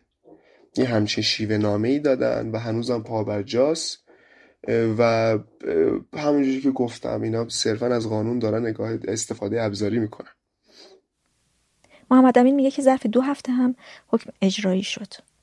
بلافاصله بعد اینکه من این حکم گرفتم یه دوره کوتاه دو سه هفته ای بود برای حزمش. من هنوز باور نمی‌تونستم بکنم که در واقع من سه ترم تعلیق و همراه تبدیل به کاشان حکم خوردم. در واقع این امید وجود داشت که ممکنه که این حکم بشکنه ممکنه تخفیف بدن این حکم منطقی نیست ولی بعد این دو سه, دو, دو سه هفته بعد که در واقع این اتفاق این در واقع حکم گرفتم یواش یواش به مرور باور کردم. من از سال 99 که وارد دانشگاه شدم من یه سال پشت کنکور موندم. یه بار 98 کنکور دادم 99 به پزشکی دانشگاه پزشکی تبریز رشته پزشکی قبول شدم. از سال 99 تا قبل اینکه حکم بخورم من وارد فعالیت های سنفی دانشجویی شدم. نه به معنای سیاسی فعالیت های من بیشتر سنفی و در واقع در محدوده دانشجویی بود. ترم یک و دو نماینده ورودی شدم. ترم سه و چهار عضو شورای سنفی دانشکدهمون شدم. و توی ترم پنج هم وارد انجمن اسلامی دانشگاه علوم پزشکی شدم. دانشگاه برام تقریبا شده بود ماحصل هر کاری که تا حالا کرده بودم. ولی با این تعلیقات می‌تونم بگم همه این تلاش هایی که کرده بودم محصول هایی که گرفته بودم به باد رفت. چطوری به باد رفت؟ یکی از در واقع محصولات خیلی مهمی که من داشتم البته فکر می‌کردم که محصول در واقع هستش. این سرمایه اجتماعی بود که به دست آورده بودم. من انتظار داشتم که به واسطه این فعالیت هایی که کردم برای ورودی برای دانشکده برای دانشگاه حداقل از طیف دانشجو طیف عموم در واقع یه ساپورتی بشه. طبیعتا دانشجوهایی هستن که هنوزم که در واقع باهاشون دیدار داریم. اون حس خوب انتقال میدن. میگن که حداقل نگران نباشید ما به فکرتونیم به فکر راهی که خواستیم بریم به فکر کارهایی که کردیم چه برای دانشجو چه برای دان جامعه. ولی غالب دانشجوها حداقل میشه گفت که زیاد براشون مهم نبود و خیلی حافظشون کوتاهتر از این حرفاست بود. محمد امین میگه که بعد از این احکام جمع دوستی ها از بین رفت. ما یه جمع خیلی حالا سالمی داشتیم. لزوما متمرکز نمی‌شد به انجمن اسلامی انجمن دانشجویان. بلکه بعضی از اعضای این جمع توی انجمن اسلامی بودن. و این جمع واقعا برای شخص من یه پشتوانی روانی و حتی معنوی خیلی بزرگی بود. ولی بعد اینکه این حکم اومد اثری از این جمع نبود. و بعد این تعلیقا هم دقیقا زمانی بود که من بیشتر از همیشه به این جمع نیاز داشتم. بیشتر از همیشه به این جمع نیاز داشتم و نه فقط در واقع این جمع از هم نپاشید حالا در طی یه سری بحثا یه سری دعواها گویا یه سری افراد دنبال مقصر بودن دنبال تقصیر بودن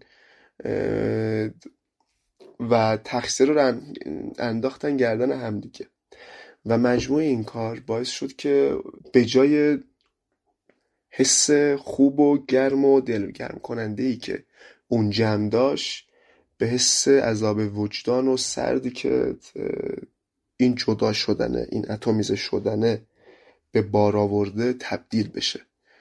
جو عمومی دانشجو یه حالتی بود که ما بعد این تعلیقا بعد این حکما می‌خواستیم یه توماری امضا بکنیم.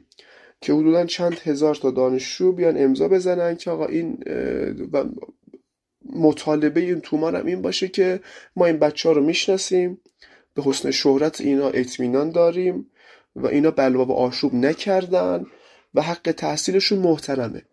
متن تومار این بود. خیلی از دانشجوها حتی برای امضا کردن امتناع کردن. من گفتم من دوران ترم یک و دو نماینده بودم ترم سه چهار شورای سنفی بودم. بعضی از هم دانشگاه رو می‌دیدم که صرفا برای حل شدن یک کار کوچیکش من چند ساعت بدو بدو رفته بودم. تو زمان کرونا که هیچ کی تو دانشگاه نمی‌رفت من صرفا برای حل کردن یک یا چند تا از امور دانشجویی پا شدم از خونه. توی برف بارون می‌رفتم دانشگاه تو مشکلی حل کنم و ایشون حتی امضا به حسن شهرت من نمی‌زنه. امضا به ناراحتی و امضا به محکوم کردن این محرومیت انضباطی نمی‌زد.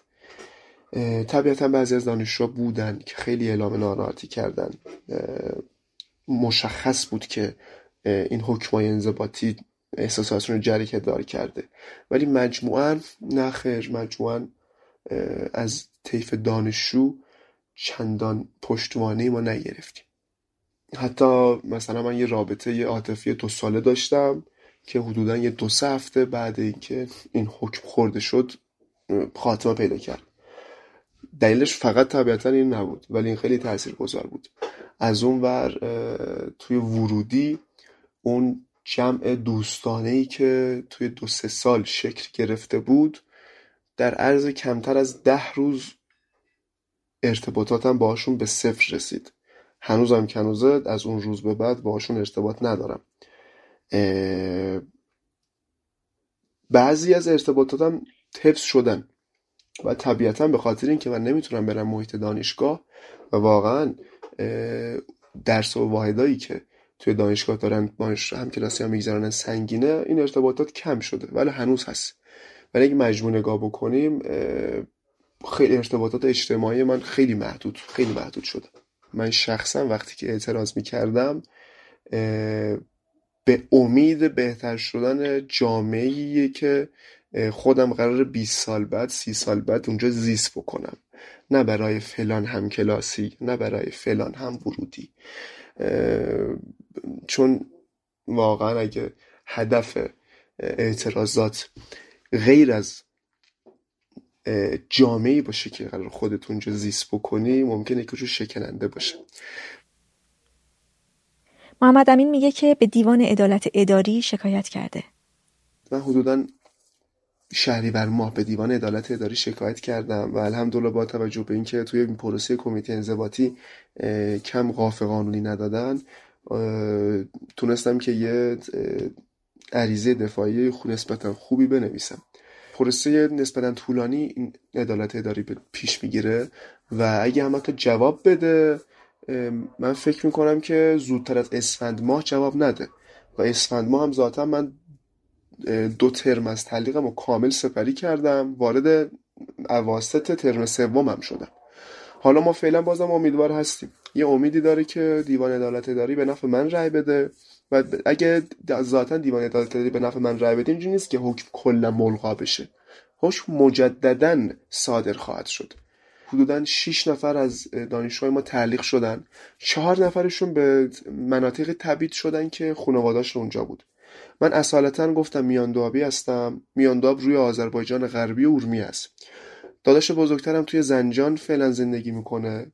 اردبیل به ما نزدیک دو ساعت راه داره. دانشگاه های مثل دانشگاه تهران، مشهد، اصفهان، شیراز هم تیپ به دانشگاه تبریز هستند تیپ به یک هستند و از لحاظ سطح علمی میشه مقایسه کرد.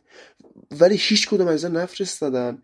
فرستادن به یه استان اصفهان و توی استان اصفهان هم نه خود دانشگاه اصفهان دانشگاه تیپ دو یا سه دقیق نمی‌دونم. دانشگاه کاشان. 22 نفر گفتم. از یه جمع 35 نفره تعلیق شدن. نشریه نشریه کاغذی انجمن اسلامی. نشریه در واقع کاغذی که دست ما بود ابطال شد. نشریه چند رسانه‌ای که توی پیج ها داشتیم. برای شیش, برای شیش ماه تعلیق شد. و خود انجمنم با اینکه تقریبا دیگه فردی توش نمونده بود نه ماه تعلیق شد. نه ماه یا شیش ماه تعلیق شد. محمد امین میگه فعالیت ها جوری سرکوب شده که بچه ها حتی نسبت به غذای بیکیفیت هم اعتراض نمی‌کنن. این وضعیت دانشگاه یعنی از وضعیت آموزشیش گرفته وضعیت وضعیت سنفیش مثل غذاها وضعیت رفاهی خوابگاه ها وضعیت نمی‌دونم وضعیت اتوبوس هایی که اینا دارن از لحاظ پژوهشی از لحاظ تحقیقاتی که داره اینکه در چنین وضعیت اسفناکی باشه یک چیز طبیعیه خب مسئولینی که در واقع توی دانشگاه علوم تبریز گنجانده شدن پتانسیل رو ندارن که این مشکلات رو حل بکنن. ولی چیزی که عجیبه اینه که هیچ اعتراضی برای این قضیه نمیشه. غذایی که به بچه ها میدن حالا دیگه مجموعا غذای دانشگاه های ایران یا کوچولو کیفیتشون پایینه. و این وسط غذایی که به دانشجوهای علوم پزشکی تبریز میدن در مقایسه با دانشگاه علوم پزشکی تهران و شیراز و اورمیه خیلی کیفیتشون پایینه. و من از این قضیه تعجب نمی کنم از این کیفیت پایین. ولی از اینکه هیچ اعتراضی در این مورد صورت نمی‌گیره من خیلی تعجب می‌کنم. و به نظر من این چیز عادی نیست و تحت تاثیر این احکام انضباطی سنگینی که توی دانشگاه به ما وارد شده.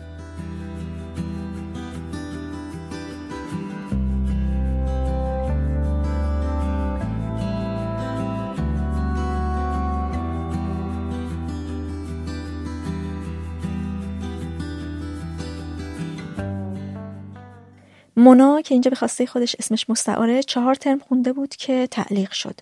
دو ترم تعلیق که در مرحله تجدید نظر یه ترم از این دو ترم رو کم کردن. من چهار یا پنج تا پرونده انضباطی داشت نه ببخشید سه یا چهار تا پرونده انضباطی داشتم. اگر بتونیم اسمش رو بذاریم پرونده انضباطی سردم و خب ماجرا چی بود؟ ماجرا طبعا از ابتدای جنبش بود که خب من یک سری فعالیت ها داخل دانشگاه علل خصوص داخل دانشکده خودمون داشتم که منتج شد به اینکه من دو تا از اتهاماتم یعنی دو تا از پرونده های انضباطی سر مسئله هجاب بود و یکی از پرونده انضباطی سر یک نشریه بود که گویا امنیت ملی با پخش کردنش به خطر میافتاد. و خب مجموع این پرونده ها که من در ادامه هم تعدد پرونده خوردم منتج شد به دو ترم محرومیت از تحصیل با احتساب در سنوات. دانشگاه تو فضای جنبش یک فضای ملتهبی شده بود. حالا بحث اعتصابات اومده بود وسط. اون اوایل خب ما اعتصاب می‌کردیم سر کلاس نمی‌رفتیم. یک تعداد خیلی زیادی از دوستامون از دانشجوها بازداشت شده بودن. و در ادامه خب عینی ترین مسئله ای که می‌شد پیش بیاد تو دانشگاه بحث هجاب بود دیگه. یک بخش زیادی از دانشجوهای دختر بی هجاب بودن. من الان عکس و فیلم های قبل رو که نگاه می‌کنم اینجوری که واقعا چطور ممکنه که من حتی شال هم داره گردنم نبوده تو محیط دانشگاه بودم. که خب این می‌تونم بگم که اوایل جنبش بود دیگه این شور و حالا هیجانی که هیچ کسی شال سرش نبود. تا اینجای کار اونقدر خطری کس رو تهدید نمی‌کرد. چرا؟ چون ما کسرتمون زیاد بود و خب هر چقدر که ما بیشتر می بودیم هزینه هم کمتر می‌شد دیگه. اما از یه جایی به بعد خب کم کم بچه ها ترسیدن. همین که تو خیابون یک مقدار سرکوب ها بیشتر شد و خیابون خلوت شد و همین که یک تایمی از جنبش گذشت. و این هیجانه انگار خوابی یک مقدار این یعصه پیش اومد بین بچه ها و کم کم شالا سرشون شد. حالا اگر بخوایم نگیم شاد کلاه سرشون می‌کردن بچه ها و دیگه یک تعداد انگشت شماری بودن که هیچ هجابی نداشتن. و خب منم جز اون تعداد انگشت شمار بودم طبعا. شال نداشتم. و یک جایی رسید که دانشکده ما می‌شد بگم که یک یا دو نفر بودن که شال و خب منم جز هم بودم. این شد که حالا شروع حساسیت ها بود. با توجه به اینکه دگران هم وجود داشت که خب من از ابتدای جنبش کیسه فعالیت ها می کردم حالا تو تجمعات بودم. بعضا پوستر می و خب با وجود این بگرانده انگار دانشگاه احساس خطر کرد دیگه. و تقریبا می‌تونم بگم که یک مقدار قبل از عید شاید مثلا یک ماه قبل از عید شروع شد به اینکه حالا من نامه های دعوت به کمیته انضباطی دریافت می‌کردم. از نظر قانونی اگر بخوایم اینو بگیم خب تو وقتی تصمیم اتهام میشی باید یک سری اسناد و مدارک بدن. که خب این مرجعی که تو رو متهم کرده دقیقا چیه؟ کیه دوربینای دانشگاهن؟ نمی‌دونم کادر دانشگاهن؟ حراست؟ هر چیزی که هست باید گفته بشه. حتی باید مستندات بهتون داده بشه. اگر عکسی هست فیلمی هست و خب مطلقا مطلقا در تفریح اتهام این اتفاق نمیفته و این شکلی بود که خب من می‌گفتم که بابا به من نشون بدین من چیکار کردم. اوکی به من نشون بدین من گردن می‌گیرم. می‌گفتن نه ما اولیای امین دانشگاه گزارش دادم و من اینجوری بودم که خب اوکی این حق قانونی منه که ببینم اولیای امین دانشگاه کیان که گزارش دادن. من وقتی پافشاری می‌کردم می‌گفتن که شما دارید بر صداقت اولیای دانشگاه ما خدشه وارد می‌کنید. یعنی شما دارید رسما میگید که خب اولیای دانشگاه ما دروغگو هن من اینجوری بودم که خب نه الزاما شاید دروغگو نباشن. هستن اما اینم حق منه که بدونم. و خب به نتیجه ای نمیرس انقدر سیستم قانونی دانشگاه فشله و بدون هیچ حالا چیز حالا مستندیه دقیقا تو روی کرده تو جلسه حالا شورای انضباطی خیلی مهم تو اگر احترام میذاشتی اگر جوابشون رو نمی‌دادی اگر اظهار ندامت و پشیمانی می‌کردی خب اونا هم خیلی باهات راه میومدن ولی اگر تو همچنان این شکلی بودی که خب از خودت دفاع می‌کردی یا اگر صحبتی خلاف واقع بود یک دفاعیاتی رو عرضه می‌کردی این شکلی بود که خب بهشون بر می‌خورد که خب آره تو همچنان هم زبون دراز پس ما یه حکمی که بسیزی دقیقا پایش همین ازش پرسیدم که آیا حمایتی از طرف دانشجوها و استادها دید؟ خب می‌دونیم دقیقا خیلی بستگی به این داشته که من تو کدوم برد بودم کدوم برد از حالا جنبش بودم. آره من حکم کمیته اولم رو که گرفتم اینجوری بودم که این چه حکم کمیه در برابر اینکه خب رفیقام زندانم حکم کمیته دوم که گرفتم اینجوری بودم که آره خب همه همراه همه همه دارن همه حامی من نمی‌دونم وقتی من این حکم دستمه. هر کسی میاد ازم می‌پرسه که خب چی شدی؟ برات چی کار کنیم؟ آیا تو اوکی که مثلا به خاطر این حکمت برات تحسن کنیم تجمع کنیم؟ این دایره حمایتی خیلی و چقدر حالا از این دوران سیبل جنبش گذشت که منتج شد به حکم آخرم. یه مقدار این دایره حمایتی ضعیف شد. خب من اینجوری بودم خب البته که دوستان و حالا این دایره رفاقتی تنگتر من که همچنان حامی بودن. اما خب اگر بخوام تو محیط دانشگاه بگم از یه جایی به بعد حتی می‌شد گفتم اینجوری بود یه عده اینجوری بودن که خب تو چقدر ساده و ابلهی. یا مثلا اینجوری بودن که ای این دختره که یه سر پرونده انضباطیاش ردیفه. و انگار تبدیل شده بود به یه این پرونده های من تبدیل شده بود به یه ماجرایی برای استهزای من منو استهزا کنم نه از این جهت که خب هدفمون یکی نباشه از این جهت که روی کرد هم خب من می‌دیدم که تایمی که من دارم از هم می‌زنم. که برم کمیته انضباطی همه بچه ها سر کلاسن و کلاهشون رو ست چسبیدن که نکنه یه جلسه غیبت بخورم حالا باقی موارد که هیچ نکنه یه جلسه غیبت بخورم و من کل ترم دائم یا حراست بودم یا تصمیم اتهام بودم یا شورا بدی بودم.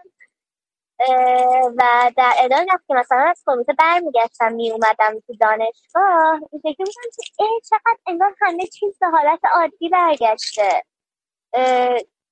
چقدر انگار مثلا من تنها فقط منم که دارم این وسط هزینه میدم من فقط منم که دارم این آزار روانی رو متحمل میشم. شاید واقعا بچه ها راست میگن چقدر من خرم.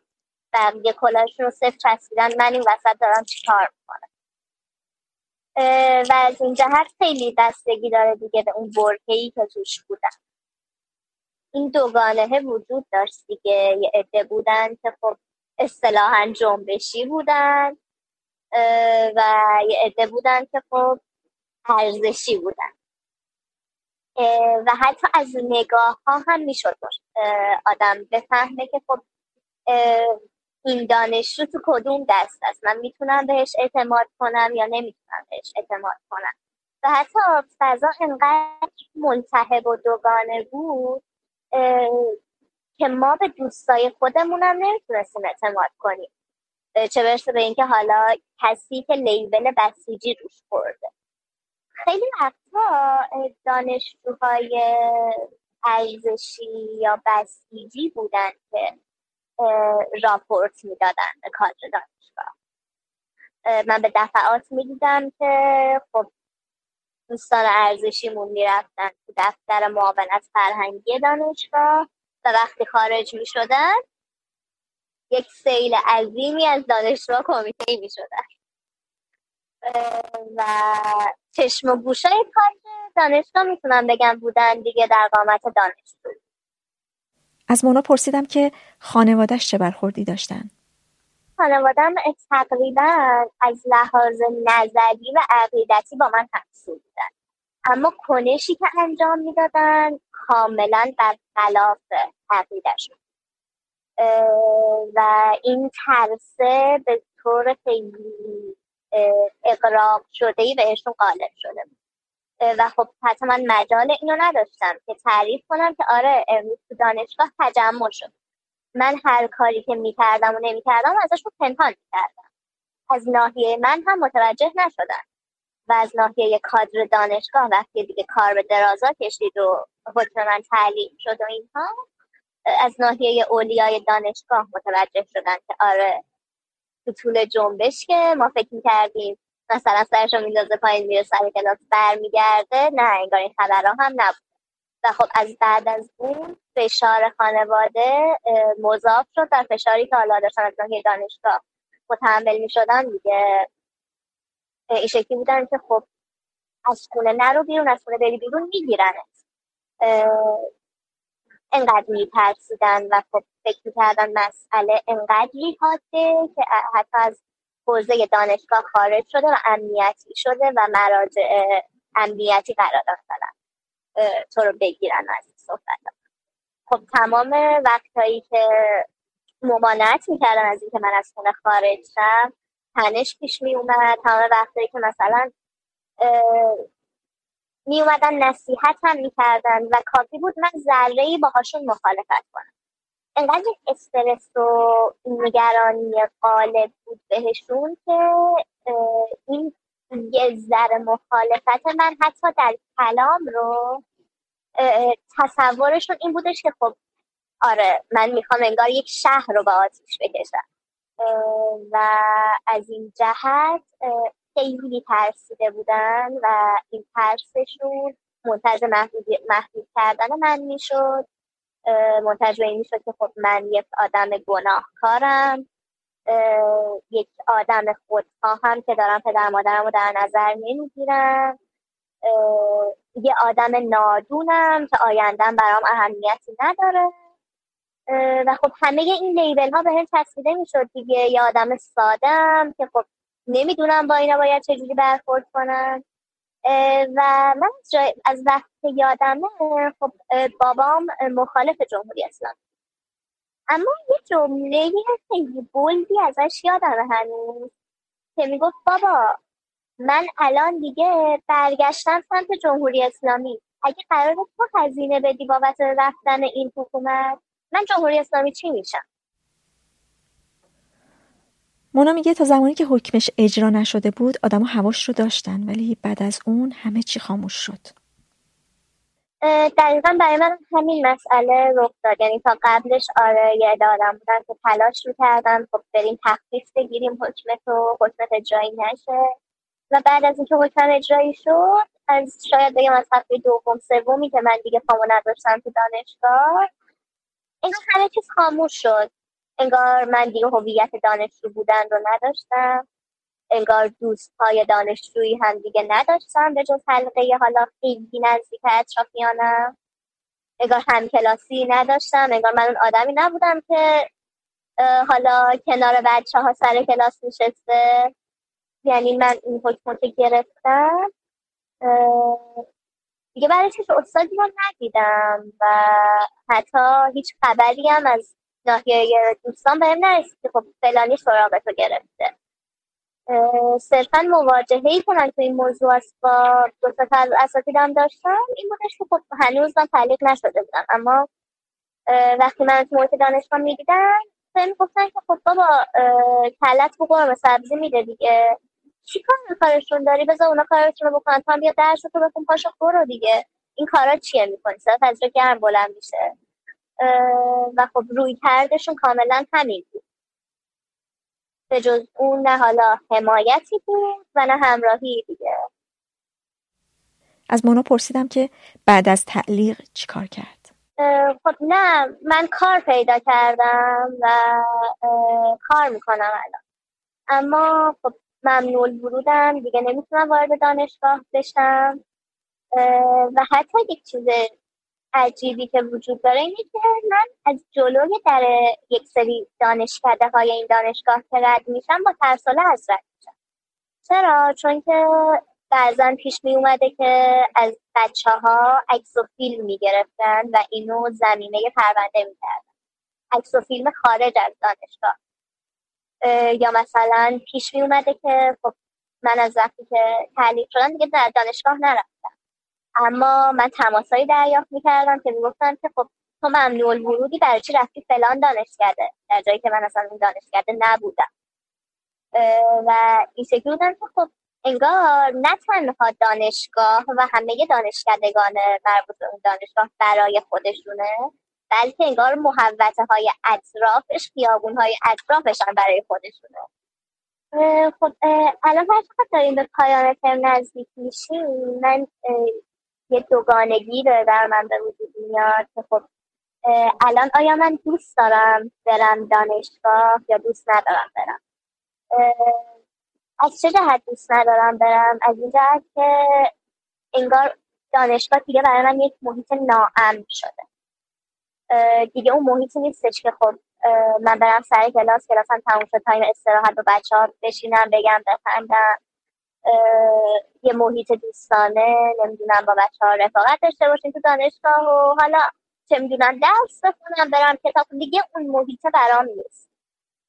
و انگار یه محیط ناامنی شده که خب من هر کاری هم انجام بدم تهش شاید یه چیزی بخوان از توش برا من در بیارم. یا این محیط همون محیطی بوده که مثلا من توش traumatize شدم. همچنان من خودم فکر می‌کنم کاری که کردم درست بوده. یعنی حتی این فرایندی که طی شد با هر باری که من کمیته شدم هر باری که هشدار دادم عقب نشینی نکردم از نظر خودم الان آنچنان پشیمون نیستم. اما خب یه وقتهایی هم حالا یه سرزنش هایی از بقیه میشنوند. خب آره تو وقتی داری با یک حکومت سیاس مقابله می‌کنی خودت هم باید سیاس باشی.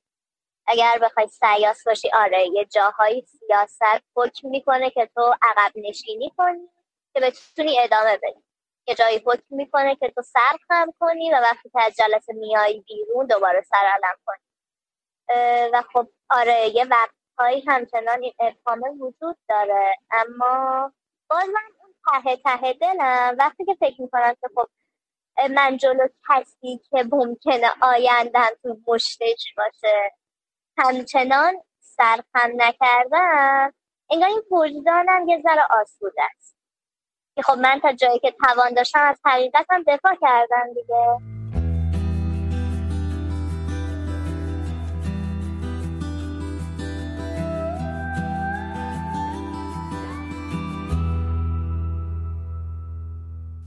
محسن که به خواسته خودش اسمش مستعاره یه ترم تعلیق شد. ترم آخرش رو. اون یه ترم تموم شد و الان برگشته دانشگاه. راستش تعلیق از دانشگاه برای من اینطوری بود که سر مسئله هجاب ما به یکی از مسئولین دانشگاه که خیلی گیر می‌داد به دخترها اعتراض کردیم با تعدادی از بچه ها و ایشونم حالا گزارش داد کمیته انضباطی و من احضار شدم به کمیته ولی خب چیزی که توی حکمم اومده بود و علت تعلیقم بود به این اصلا مستقیم اشاره نکرده بود. چون من تو دانشگاه پیرسینگ استفاده می‌کردم چیزی که برام زده بودن شمونات دانشجویی بود که من شمونات دانشجویی رایت نکردم. و سر اون یه ترم تعلیقم کردن. ولی خب چیزی که توی جلسه دفاع من مطرح شد توی شورای بدوی همین بحث اصلا هجاب بود. یعنی خیلی کم اصلا اشاره خیلی به شما دانشجویی نشد. اینجوری بود که ازم می‌پرسه نظر راجع به هجاب چیه؟ نمی‌دونم. تو چرا رفتی اعتراض کردی؟ به تو چه رفتی داره؟ و یه همچین حالتی داشت. این مسئولی که داریم در موردش صحبت می‌کنیم خودش رأسا و شخصا دانشجوها رو اذیت می‌کرد. تهدیدشون می‌کرد احضارشون می‌کرد دفترش به زور ازشون تعهد می‌گرفت. اونایی که تعهد نمی‌دادن رو میفرستاد کمیته انضباطی و ما یعنی من توی دانشگاه نشسته بودم و با دوستان داشتم صحبت می‌کردم. یه نفر اومد به من گفتش که آره فلانی و فلانی و فلانی رو این مسئول احضار کرده دفترش. و گفته بیاید دفترم من می‌خوام باهاتون صحبت کنم. و من خب خیلی ناراحت شدم خیلی عصبانی شدم و یعنی دیگه یه جوری برام غیر, تحمل، غیر قابل تحمل شد این رفتارش. به بچه ها گفتم که من می‌خوام برم با این صحبت کنم ببینم این حرف حسابش چیه. اصلا چرا داره این کارو می‌کنه؟ چرا جو رو داره اینجوری متشنج می‌کنه؟ و چند تا از بچه هم گفتن پنج شیش نفر دیگه هم گفتن که ما بات میایم. ما بات میایم و صحبت می‌کنیم. و رفتیم توی دفترش و همونطور که گفتم ما صحبت کردیم. گفتیم که یعنی این رفتاری که شما دارید خارج از شعن دانشگاه و محیط آکادمیکه و شما عملا خودتون دارید در حد یه مأمور گشت ارشاد پایین میارید و ما متوجه نیستیم که چرا دارید اصلا همچین کاری می‌کنید. ما اول می‌خوایم بدونیم که چرا این کارو می‌کنید و بعد که حالا دلیلش رو فهمیدیم بگیم که لطفا دست از این کارتون بردارید. که خب حالا یه سری بگو مگوهای اونجا پیش اومد. ایشون یه سری صحبت هایی کردن ما یه سری صحبت هایی کردیم و دیگه از, از اونجا آمدیم بیرون. هیچ اتفاق دیگه بعدش نیفتاد. ولی آره یعنی اینجوری بودن که توی این از این در وارد شده بودن که تو یه عده رو جمع کردی بردی داخل دفتر این مسئول و ایشون رو تهدید کردی. من گفتم که اصلا همچین شکلی نبود. و می‌گفتم که مثلا شما چرا میگید که من ایشون رو تهدید کردم؟ یعنی چه حرفی زدم و بر چه اساس میگید من تهدید کردم؟ میگه نه همین که تو چهار نفر پنج نفر رو برداشتی بردی دفتر ایشون یعنی تهدید. گفتم خب این که تهدید نیست اسمش. گفتم خب رفتیم صحبت کنیم. گفتن که نه اگر می‌خواستید صحبت کنی چرا خودت تنها نیومدی؟ اصلا یعنی یه همچین حالتی داشت اون جلسه به اصطلاح دفاعی که من داشتم. ما راستش واقعا هیچ وقت فکر می‌کردیم که همچین شدتی ممکنه داشته باشه عواقب این حالا جلسه. هرچند که جلسه رسمی هم نبود یعنی ما همینطوری رفتیم وارد اتاق ایشون شدیم و گفتیم ما در مورد این موضوع صحبت کنیم. همین الان. و ایشون گفت خب بشینید صحبت کنید. ولی خب هیچ خیلی می‌کردیم که ایشون دینی در این حد عواقبی به دنبال داشته باشه برای ما. محسن میگه که از اون جمعی که رفتن پیش اون مسئول برای اعتراض فقط اون این حکم رو گرفته. این اینش هم جالب بود چون من آره دقیقه وسط ترم بودم و من کلاسامو تا اونجا رفته بودم. و حتی من بعد اون هم کلاسام رفتم. یعنی من بعد اون هم کلاسام رفتم و این حکم شورای بدوی که اومد خب این یه اصل قانونی هست که حکم تا موقعی که توی در فرایند و پروسه تجدید نظر باشه نباید اجرایی بشه. من حکممو گذاشتم تجدید نظر. در مرحله اول تجدید نظر داخل خود دانشگاه و تا اون موقع حکم اجرایی نبود. یعنی من خوابگاه داشتم و دسترسیم به سامانه ها باز بود. ولی به محض اینکه نتیجه تجدید نظر اومد اینا دسترسی منو کلا قطع کردن و از خوابگاه بیرونم کردن. ولی خب حالا چیزی که جالبه اینه که یه مرحله تجدید نظر بعد اون باز مونده بود. یعنی من حکممو بردم وزارت علوم. توی شورای مرکزی وزارت علوم گذاشتم به در واقع داوری دوباره و تجدید نظر و قانونا نباید حکم من اجرا می‌شد. واسه نتیجه وزارت علوم هم نتیجه شورای وزارت علوم هم تقریبا توی مرداد اومد توی شهریور اومد. یعنی یک بازه خیلی طولانی تقریبا بیشتر از 6 ماه حکم من تو وزارت علوم بود ولی اینا حکم من اجرایی کرده بودن. و دسترسی من قطع کرده بودم به سامانه دانشگاه سامانه آموزش سامانه تغذیه به اینترنت دانشگاه ایمیل دانشگاه و از خوابگاهم که بیرونم کرده بودم. با اینکه قانونا حکم نباید اجرایی می بود و من هرچی این موضوع رو یعنی این موضوع رو به هر کی می‌گفتم اگر هر کی بود که مثلا حقوق خونده بود یا با حقوق آشنایی داشت سررشته داشت اینجوری بود که این قانونی نیست و نباید همچین اتفاق بیفته. ولی همینو توی وزارت علوم مطرح می‌کردم به کارشناسای وزارت علوم می‌گفتم که مگه غیر از اینه که حکم تا موقعی که توی اعتراض توی تجدید نظر نباید اجرایی باشه. گفتن نه غیر از این نیست. همین درسته. یعنی حکم تا موقعی که تو تجدید نظره نباید اجرایی باشه. گفتم خب الان حکم من تو تجدید نظره. حکم من تو اعتراضه ولی حکم منو اجرایی کردم یه کاری بکنیم. اینو که میشنیدن می‌گفتن که خب نه ما که تو کار دانشگاه نمی‌تونیم دخالت کنیم دیگه. حالا حتما یه چیزی صلاح دیدن یا نمی‌دونم چی. یا بیا یه نامه بگیر ببر دانشگاه که خب نامه هم نمی‌دادن. این این شکلی بود وضعیت. اخراج از خوابگاه من این شکلی بود که در مرحله اول موقعی که حکم بدوی من اومد خوابگاه من رو عوض کردن. یعنی از خوابگاه بیرونم نکردن ولی ساختمون خوابگاه رو تغییر دادن. این کار که مثلا اتاق اتاق من عوض کردن به اجباری.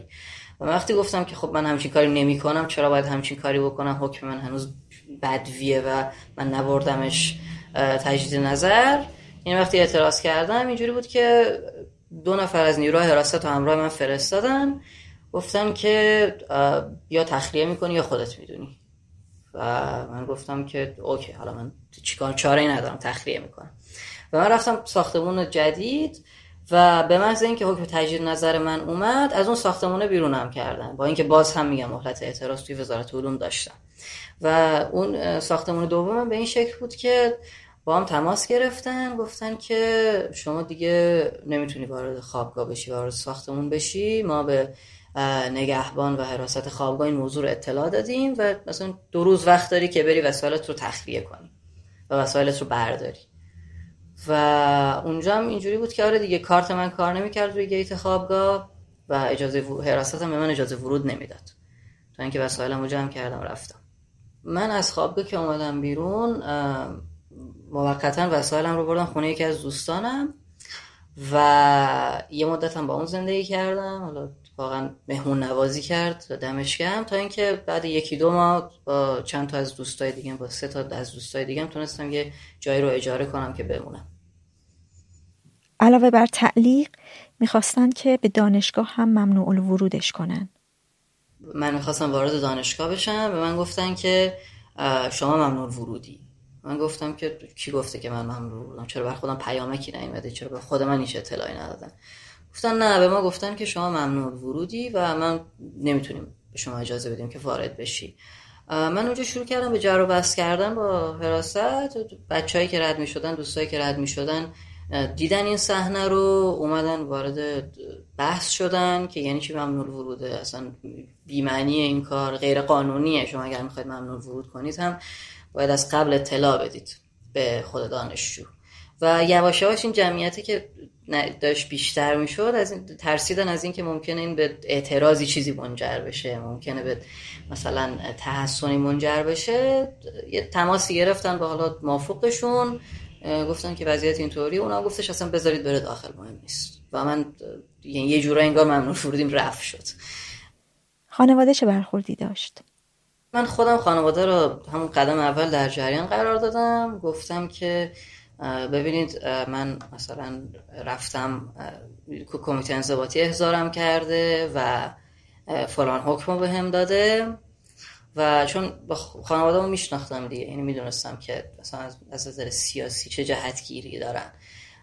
و اونا موضعشون اصلا این نبود که نه اصلا تو کار اشتباهی کردی نمی‌دونم یعنی چی چرا مثلا تو همچین حرفایی زدی و اینا. بیشتر از این در وارد می‌شدن که چرا تو این کارو کردی؟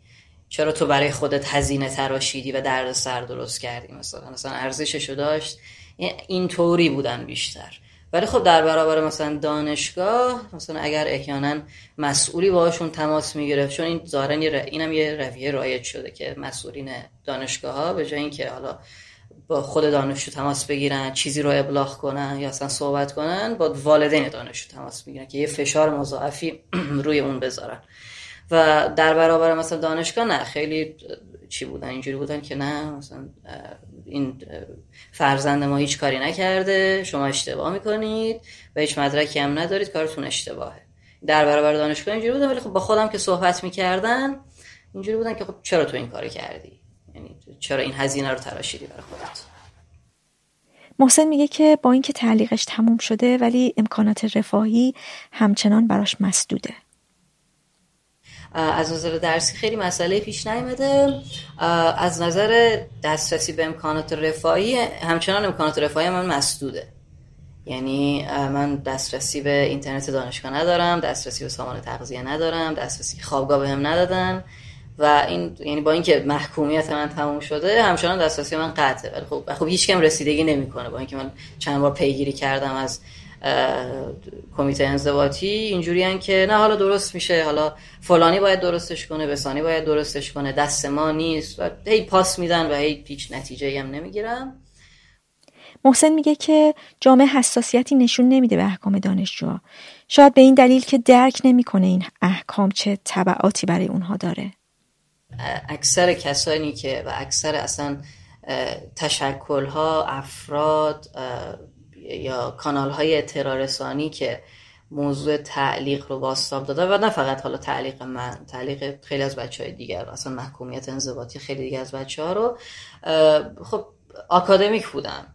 یعنی مربوط به دانشگاه بودن به یک نحوی یعنی یا دانشجویی بودن یا مثلا مربوط به شوراهای سنفی بودن. یعنی حس می‌کنم که جامعه اونقدرها شاید درک نمی‌کنه که این محرومیت به چه معنیه؟ چه طبعاتی داره برای دانشجو؟ چون الان یه کاری که بعضی از دانشگاه ها دارن انجام میدن اینه که با دادن احکام محرومیت موقت از تحصیل مثلا یک ساله یا یک نیم سال دو نیم سال عملا دارن باعث میشن که بعضی از دانشجوها به مرحله اخراج برسن. مثلا دانشجویی که ترم هشته یعنی الان ترم هشته اگر دو ترم تعلیق بشه و در حالت عادی ترم نه فارغ تحصیل می شده دو ترم تعلیق بشه خب عملا میفته ترم یازده فارغ تحصیلش یعنی یازده ترم باید بخونه و ترم یازدهم توی دانشگاه حالا وزارت علوم که من اطلاع دارم نیاز به مجوز کمیسیون موارد خاص داره. و کمیسیون موارد خاص توی شرایط دیگه مثلا اگر یه دانشجوی به طور طبیعی مثلا درسش طول بکشه و ترم 11 یا ترم 10 برسه در اکثر اوقات مجوز صادر می‌کنه که دانشجو دادم تحصیل بده. ولی برای دانشجوهایی که تعلیق شدن یا حکم انضباطی گرفتن من شنیدم که این کار انجام نمیده. و یه سری مثال هم دیدم. یعنی عمدن میاد و اون مجوز دادم تحصیل رو صادر نمی‌کنه و عملا دانشجو اخراج میشه. با اینکه حکم اخراج از تحصیل نگرفته.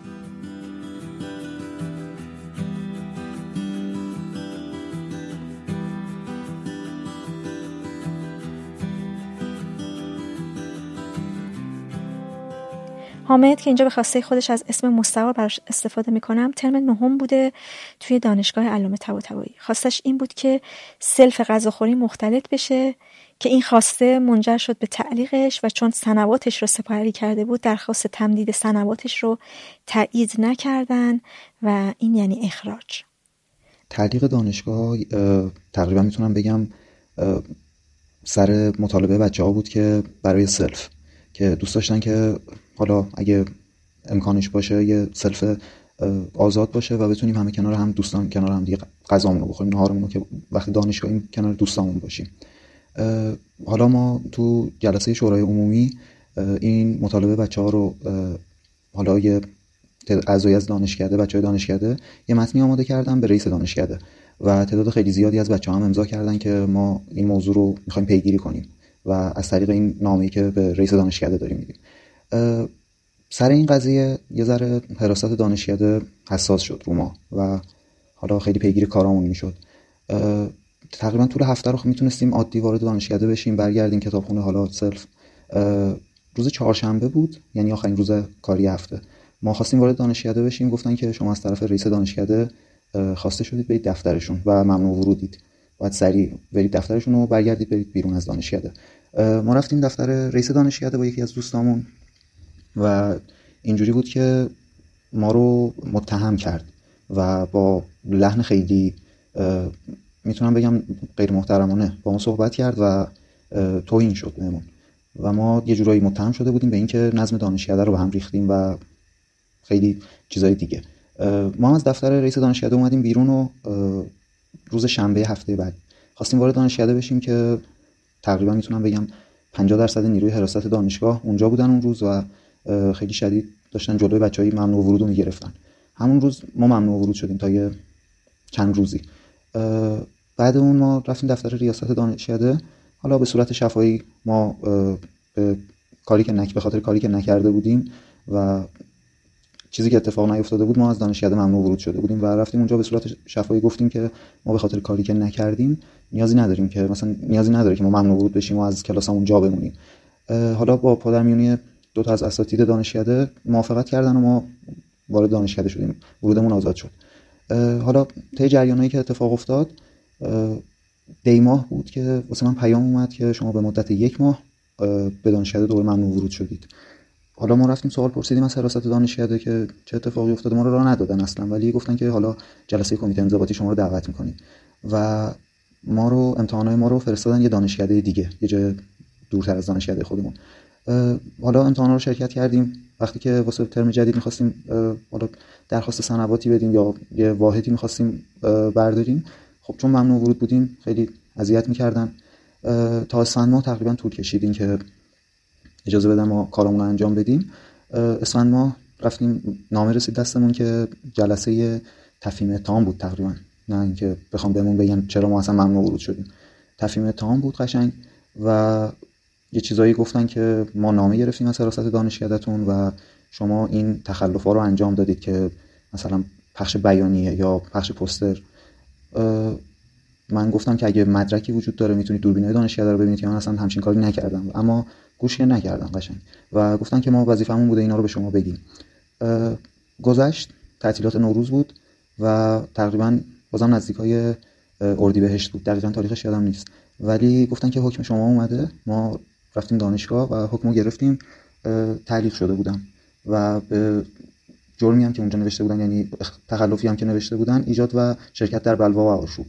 و قشنگ دانشگاه داشت با یه حکمی که بر اساس گزارش حراست واسه ما جرم انگاری می‌کرد. یعنی واسه داشت جرم درست می‌کرد که اگه اتفاق دیگه بیفته قطعا بتونن پرونده رو از دانشگاه خارج کنن و نیروی خارج از دانشگاه بتونن با دلیل و مدرک به ما گیر بدن. ما درخواست تجدید نظر دادیم واسه حکم. لایحه نوشتیم. یه دو هفته ای گذشت. تماس گرفتن که حکم تجدید نظر اومده و می‌تونید بیای دانشگاه حکم رو تحویل بگیری من رفتم حکمم به صورت تعلیق در اومده بود. ولی مجددا امکان اینو نداشتم که از سامانه گلستان استفاده کنم و درخواست سنواتی که من ثبت کرده بودم تو پیشخان خدمت گلستان تایید نشده بود و من هنوز نمی‌تونستم پیگیری کنم. گذشت و ترم تموم شد و ما مشغول کار بودیم که نمی‌تونستم اصلا برسم دفاع پایان نامه و اصلا سمت پایان نامه برم چون مشغول بودم.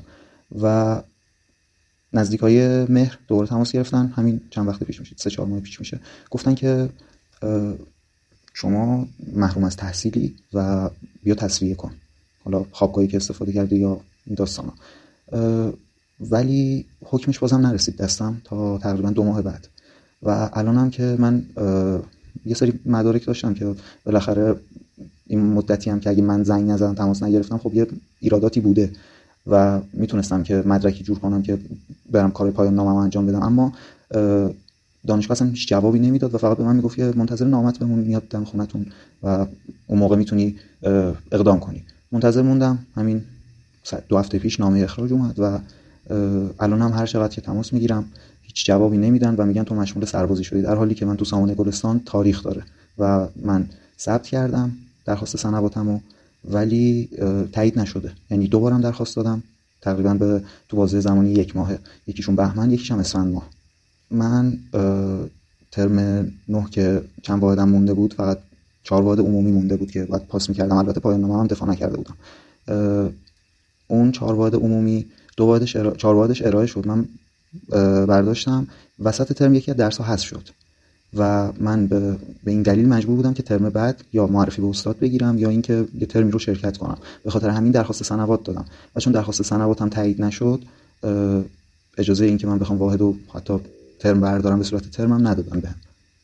نامه ای که به دست من رسیده یه نامه اخراج قطعیه. یعنی اینکه من اخراج شدم ولی یه سری راه ها داره که من بخوام اعتراض کنم و یه سری مدارک ارائه بدم که من به این دلایل یه مدتی نتونستم که ادامه تحصیل بدم. اما اون دلایل تعلیق و ممنوع ورودی بوده. حالا نمی‌دونم که چقدر می‌تونه تاثیر بذاره روی اینکه من از درسم به خاطر این داستانا دور شدم. فکر نمی کنم که خیلی کمک کننده باشه. ولی من حالا دارم تلاشمو می‌کنم و از طریق دانشگاه دارم پیگیری می‌کنم که اجازه بدن بیام دفاعمو انجام بدم و اون دو واحد عمومی رم معرفی به استاد بگیرم تموم شه. حامد میگه که سر مطالبه مختلط شدن سلف دو نفر بازداشت شدن و چهار پنج نفر هم احضار شدن به کمیته انضباطی. تو جلسه کمیته که ما انتظار اینو داشتیم که حداقل اون چیزایی که قانونیه رعایت بشه. یعنی اعضایی که اونجا بودن کاملا یه طرفه داشتن.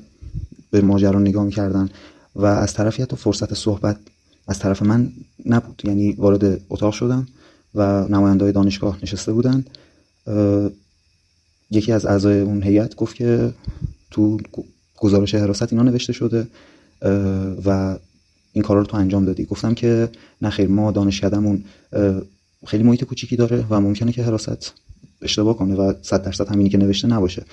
من اینو که گفتم دیگه اونا هم کامل ساکت شدن و در حد کمتر از یک دقیقه جلسه طول کشید. یعنی من فقط یه جمله گفتم و اونا هم یه جمله گفتن که حالا برو ما رسیدگی می‌کنیم.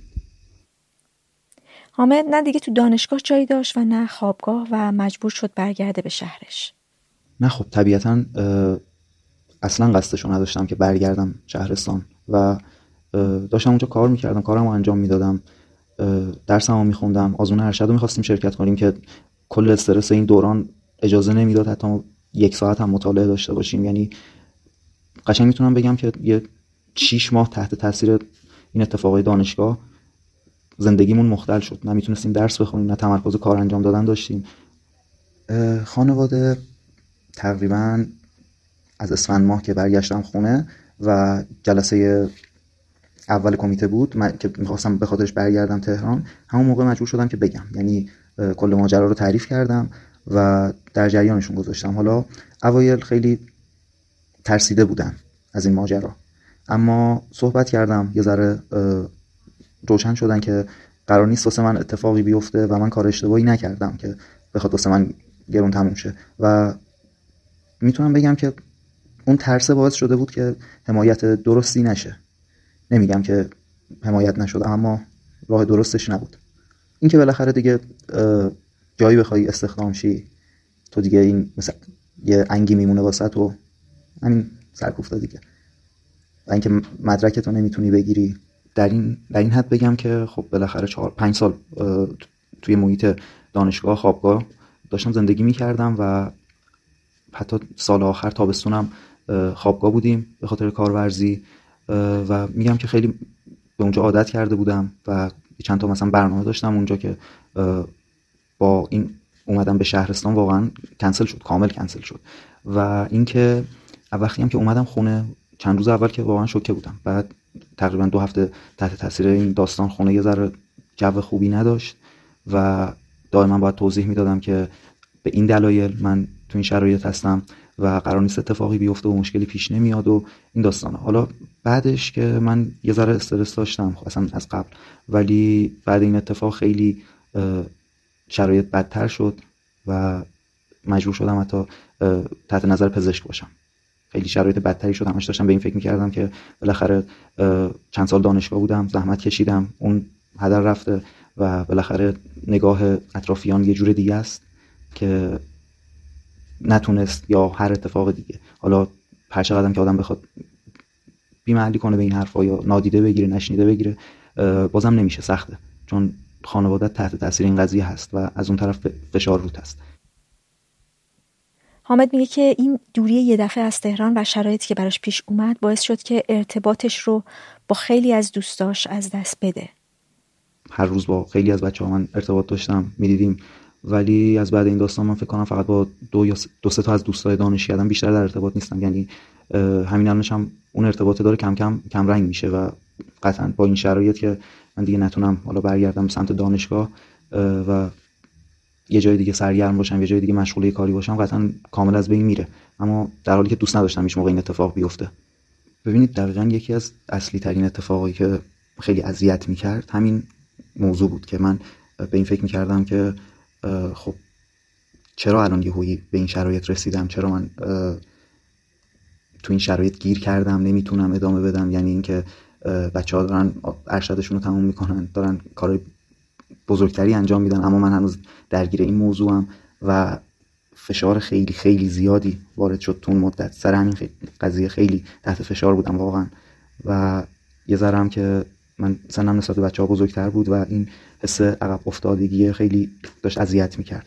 تقریبا می‌تونم بگم که دوازده نفر از بچه های دانشکده ما رسانه ای نکردیم. به این امید داشتیم که حداقل بتونیم حکممون رو برگردونیم و به درسمون برسیم اما خیلی تأثیری نداشت. بله حتی خیلی از هم دانشکده های خودم هم نمی‌دونستن که حتی این اتفاق واسم افتاده و نه تنها من خیلی دیگه بچه ها و خیلی احساس خوبی نبود اینکه یه همدردی یه کمکی یه چیزی از سمت کسی نرسید و حالا نمیگم که باعث ناراحتی شد ولی بالاخره تو اون شرایط خیلی احساس خوب میده به آدم و یه قوت قلبه اما متاسفانه نشد. از حامد پرسیدم که مطالبه مختلط شدن سلف به کجا رسید؟ به خاطر همین موضوع بچه های دیگه خیلی پیگیر این قضیه نشدن. ولی و اینکه اینم بگم که اون صفحه‌ای که بین سلف پسر و دخترها بود چند بار برداشته شد. ولی این سری حراست اومد یه میله سرتاسری جوش زد و دیگه این اتفاق نمی‌شد بیفته. و بعد حتما یه ابزارالاتی داشتی که بخوای اونا رو بشکنی یا در بیاری و جابجا جا کنی این یکی از دلیلاش بود و دلیل بعدیش هم واقعا سرکوب خیلی بد دانشجوها باز شد که بقیه بچه های ذره عقب بکشن و نخوان که هزینه بیشتر بشه. آیا پشیمون از فعالیتهاش؟ ببینید من همون موقع هم خودم یه جورایی می‌دونستم که اگه این کار ادامه دار باشه دانشکده برخورد می‌کنه. یا اینکه همون ممکنه تو همون لحظه اول دانشکده برخورد کنه با این قضیه. و این حس که کار درست رو دارم انجام میدم هیچ موقع اجازه نداده که احساس پشیمونی کنم. گفتم که من می‌تونم که زندگی خودم رو یه جور دیگه ادامه بدم. ولی با این حس که یه کار درست رو انجام دادم خیلی حس بهتری میده.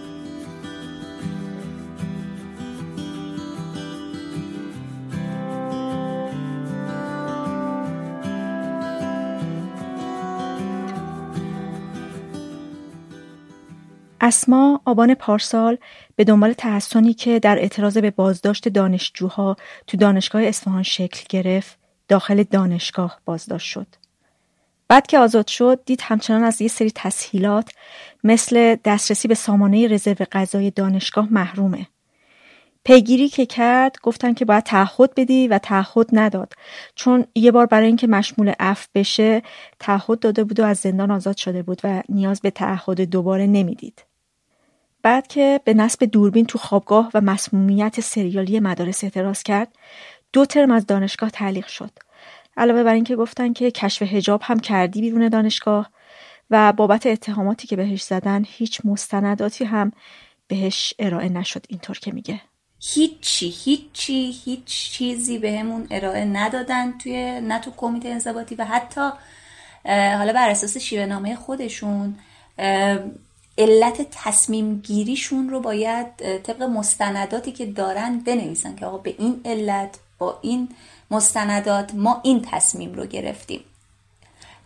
و حتی توی برگه رأی کمیته بدوی هم همچین چیزی وجود نداشت و هر چقدر هم که اصرار کردیم که این حکم بر چه اساسی صادر شده فقط چیز می‌گفتن که حالا ما یه گزارشی از حراست داریم و اون برای ما چیز مستندیه.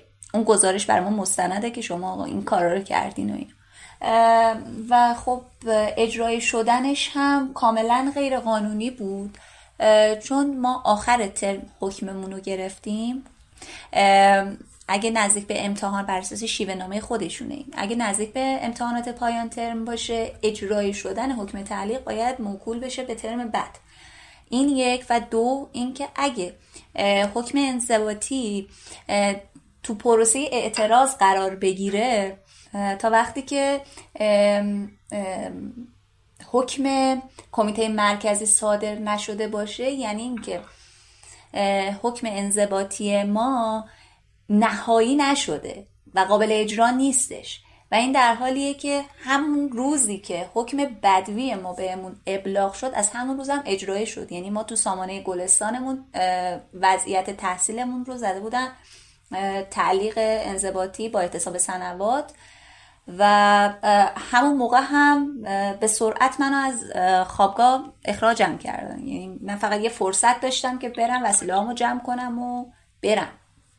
توی متن اعتراضمون کاملا به تمامی تخلفاتی که کمیته مرکزی مرتکب شد اشاره هم کردیم. ولی خیلی هم دقیق نوشته بودیم متن اعتراض رو. متاسفانه توی تجدید نظر دوباره همون حکم تایید شد و ما باز دوباره به حکم تجدید نظر هم اعتراض زدیم و رفت کمیته مرکزی. ولی همچنان تا الان یعنی از تیر ماه تا الان کمیته مرکزی جوابی به ما نداده. یعنی ما مدام پیگیر این بودیم. من حتی من شمالی هستم گیلانی هستم. تقریبا هر ماه دو سه بار می‌رفتم تهران و تو خود سازمان امور دانشجویان پیگیری می‌کردم. تا یک جایی بهمون جواب می‌دادن. ولی از یه جایی به بعد که متوجه شدیم با دانشگاه در مکاتبه هستن و با هم صحبت می‌کنن. آقای دانشور که رئیس امور دانشجویان هستش از یه جایی به بعد دیگه کارشناس کمیته مرکزی هم بهمون هیچ جوابی نمی‌داد و می‌گفت که از دانشگاه پیگیری کنید. حالا دانشگاه هم که نمی‌تونستیم بریم چون با اینکه توی حکم ما فقط تعلیق بودش تعلیق آموزشی بودیم ممنول ورود نبودیم. ولی با این حال نمی‌تونستیم بریم داخل دانشگاه و می‌گفتن شما ممنول ورودین. و این در حالی بود که هیچ نامه قانونی از رئیس دانشگاه ما دریافت نکردیم که بدونیم که ما از این تاریخ تا فلان تاریخ ممنول ورود هستیم. چون در یک سری شرایط خاص خود رئیس دانشگاه مستقیما می‌تونه این کار بکنه ممنول ورود بکنه. ولی توی مورد ما نه ما نامه از این شخص گرفتیم نه به همون گفته شد توی کمیته مرکزی که ممنول ورود هستیم نه چیز دیگه و برخورد بسیار شدیدی هم می‌کردن واسه ورود به دانشگاه با هم. اسما میگه که به جای کمیته انضباطی حراست حکمش رو بهش ابلاغ کرده. من از خودشون خواستم که چون یه اتفاقی هم که این وسط افتاد که خیلی عجیب غریب بود و علتش رو هم می‌دونم که چرا این اتفاق افتاد. حکم ما رو دبیر کمیته مرکزی باید بهمون ابلاغ می‌کرد. تو مرحله ای که هنوز پروندهمون تو خود کمیته بدوی بودش. وقتی که حکم کمیته بدوی ما می‌خواست بهمون ابلاغ بشه یه اتفاق جالبی که افتاد این بود که از حراست بهمون زنگ زدن. گفتن که بیاین اینجا یک امانتی دارین و اینا. و خب ما حد زدیم که چیز همین حکم کمیته انضباطیمون هستش. و این در حالی که خود دبیر کمیته مرکزی در ازای تحویل حکم باید یک رسیدم به همون بده. یعنی ما باید یه رسیدم داشته باشیم که آقا این تو این تاریخ این حکم بهمون ابلاغ شده و اینا. ولی این اتفاق نیفتاد به صورت کاملا غیر قانونی حراست بهمون ابلاغ کرد و حالا گفتن که ما خودمون زنگ می‌زنیم و به خانواده اطلاع میدیم و من گفتم که می‌خوام که خودم بگم دیگه نمی‌خوام. انقدر که مدام از حراست زنگ می‌زدن به مامانم و مدام گزارش منو بهش می‌دادن و چون مامانم من بیماری قلبی داره گفتم که این خبر اگه بخواد بهش برسه بهتره که خودم بهش بگم. مخلص کلامشون این بود که ببرش. از اینجا ببرش. خیلی می‌خواستن تلاش بکنن که مامانمو مجاب بکنن به اینکه اینجا مناسب من نیست. اصفهان مناسب من نیست. خب فاصله اصفهان تا رشت یه چیز حدود ده ساعته. و مدام می‌گفتن که ببرش. مخصوصا از وقتی که اعتراضم به مسمومیت ها رو متوجه شدن. اینجوری بودن که اسما باز داره یه کارایی می‌کنه. اسما داره بچه ها رو جمع می‌کنه. نمی‌دونم تو حیات خوابگاه رفته بالای میز شعار داده و آره یه سری گزارش های اینجوری به مامانم می‌گفتن. حالا این بند خدا هم مدام بهم زنگ می‌زد که نکنه داری کاری می‌کنی نکنه. داری اینا رو تحریک می‌کنی که باز دوباره یه بلدی سرت بیارن و اینا. بعد حالا بعد اینکه براش توضیح می‌دادم متوجه می‌شد که کلا اون چیزی که حراست بهش گفته با چیزی که من دارم توضیح میدم زمین تا آسمون فرق داره. و حالا با بزرگ کردن و اقرار اقراق توی این گزارش هایی که به مامانم می‌دادن می‌خواستن که مامانم رو نگران کنن و تا مامانم مجاب بشه که منو از اصفهان بگیره و ببره. حالا من هی مدام مادرم رو مثال می‌زنم این حرف سو... اسم مامانم میارم علتش اینه که من پدرم سال 92 فوت شدن. خیلی به این قضیه اشاره می‌کردن که حالا زندگی براتون سخته و به هر حال یک نفر هستین سر، تنها سرپرست خانواده هستین و دخترتو ببر و نزدیک خودت نگهش دار و اینا. وقتی برگشتم خونه تازه متوجه شدم که چه اتفاقی برام افتاده. تا زمانی که اصفهان بودم خب در حال توی خوابگاه بودم و یکم سرم شلوغ بود. می‌تونستم دوستان ببینم و اینا. ولی وقتی که برگشتم خونه متوجه شدم که چه تازه فهمیدم چه اتفاقی برای من افتاده. مدام خاطرات زندان و تعلیق و اتفاقاتی که توی دانشگاه افتاد مدام تو ذهنم مرور می‌شد و مطلقا هیچ کاری نمی‌تونستم بکنم. افسردگی و استرابم شدید شده بود و مانع از این می‌شد که بتونم اشتیاقی داشته باشم به اینکه از در اتاق در اتاقم بکنم بیام بیرون. یعنی توی شهریور ماه بود دیگه. به این فکر افتادم که دیگه باید یکم این وضعیت تعلیق و پیگیری بکنم و اینا که از شهریور ماه شروع کردم به تهران اومدن و پیگیری وضعیت تعلیقم توی سازمان امور دانشجویان. ولی اگه بخوام کل... به طور کلی بگم که مشغول چه کاری شدم و چی کار کردم و چه تأثیری رو من گذاشت این قضیه و تمامی این قضایا باید بگم که هرچی بود چیز خوبی نبود هرچی بود مثبت نبود و هرچی بود سعی می‌کرد که من پا در بیاره واقعا. ولی خب با زحمت خیلی زیاد تونستم که این مشکل به طور حداقلی حلش کنم. از اسما پرسیدم که بازداشتش چطوری اتفاق افتاد؟ من یک لیستی از بچه های بازداشت شده آماده کرده بودم. یک آماری که تقریبا همه بچه های بازداشت شده علوم پزشکی اصفهان و خود دانشگاه اصفهان رو پوشش می‌داد. و این رو این اسامی رو توی سلف دانشگاه خوندم سلف دختران. و بعد اون یک حالا تجمعی شکل گرفت به سمت این, تجم... این جمعیت هم حرکت کرد به سمت درب اصلی دانشگاه. جایی که همیشه تجمعات اونجا شکل می‌گیره معروف به سه‌راه زبان. و اونجا من متوجه شدم که اینها حالا که توجه خیلی زیادی رو من دارن و بعد که شروع کردم به کتککاری و زدن بچه ها رو اصلا دست درازی کردن به دخترها و اینا اتفاق افتاد. بعد که من دیدم اینا اصلا با من کاری ندارن و فقط دنبال اینن که بچه ها رو بزنن و وسیله هاشون ازشون بگیرن و رو متفرق کنن. من حد زدم که می‌خوان بازداشت بکنن. به خاطر همین رفتم توی دانشکده که بتونم حالا یکم خودم رو جمع جور کنم و اینا. و در واقع پناه بردم به اونجا. علاوه بر حراست نیروهای حراست نیروهای امنیتی هم بودن توی دانشگاه اون روز. خود این اساتید ما رو لو دادند و من تحویل دادن به نیروهای امنیتی و با همراهی حراست من رو تحویل دادن به اطلاعات نیروهای اطلاعات. اولین بار بود که اصلا نیروهای امنیتی وارد دانشگاه شدم و با یه جلقه سبزم یعنی خودشون رو جدا کرده بود از بودن از نیروهای حراست. یعنی قبلا هم بود خیلی کم بود ولی اون روز خیلی زیاد شده بودن. یعنی کلا می‌تونم بگم که محاصره شده بود دانشگاه با نیروهای امنیتی.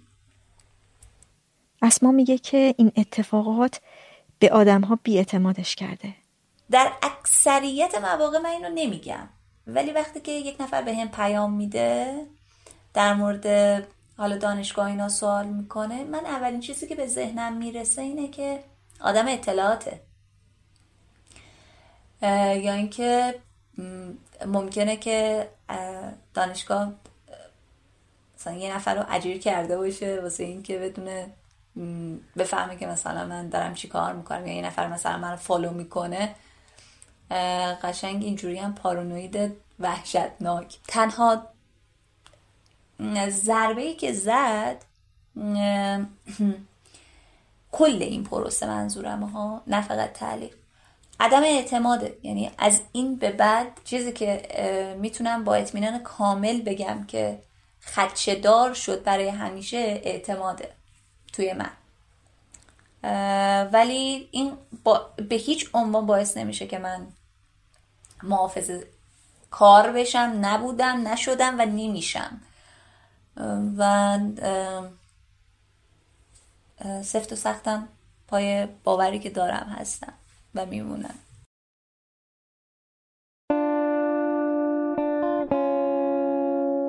این شست و دومین قسمت رادیو مرز بود. ممنون که شنیدید و ممنون از گروه کلی که موسیقی شروع و پایان پادکست رو ساخته. مرزیه دیماه 1402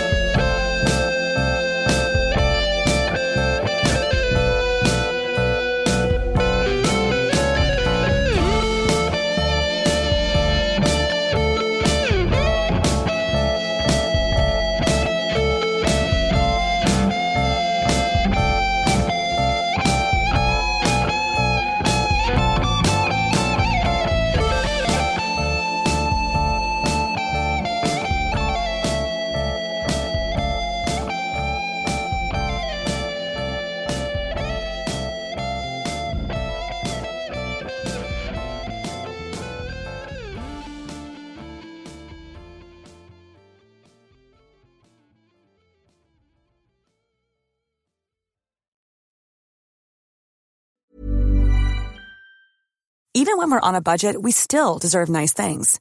Quince is a place to scoop up stunning high-end goods for 50 to 80% less than similar brands. They have buttery soft cashmere sweaters starting at $50, luxurious Italian leather bags, and so much more. Plus, Quince only works with factories that use safe, ethical, and responsible manufacturing. Get the high-end goods you'll love without the high price tag with Quince. Go to quince.com slash style for free shipping and 365-day returns. Imagine the softest sheets you've ever felt. Now imagine them getting even softer over time. That's what you'll feel with Bowl and Branch's organic cotton sheets. In a recent customer survey, 96% replied that Bowl and Branch sheets get softer with every wash. Start getting your best night's sleep in these sheets that get softer and softer for years to come. Try their sheets with a 30-night guarantee. Plus, get 15% off your first order at bowlandbranch.com. Code BUTTERY. Exclusions apply. See site for details. Hi, I'm Daniel, founder of Pretty Litter. Cats and cat owners deserve better than any old fashioned litter. That's why I teamed up with scientists and veterinarians to create Pretty Litter. Its innovative crystal formula has superior odor control and weighs up to 80% less than clay litter. Pretty Litter even monitors health by changing colors to help detect early signs of potential illness. It's the world's smartest kitty litter. Go to prettylitter.com and use code ACAST for 20% off your first order and a free cat toy. Terms and conditions apply. See site for details.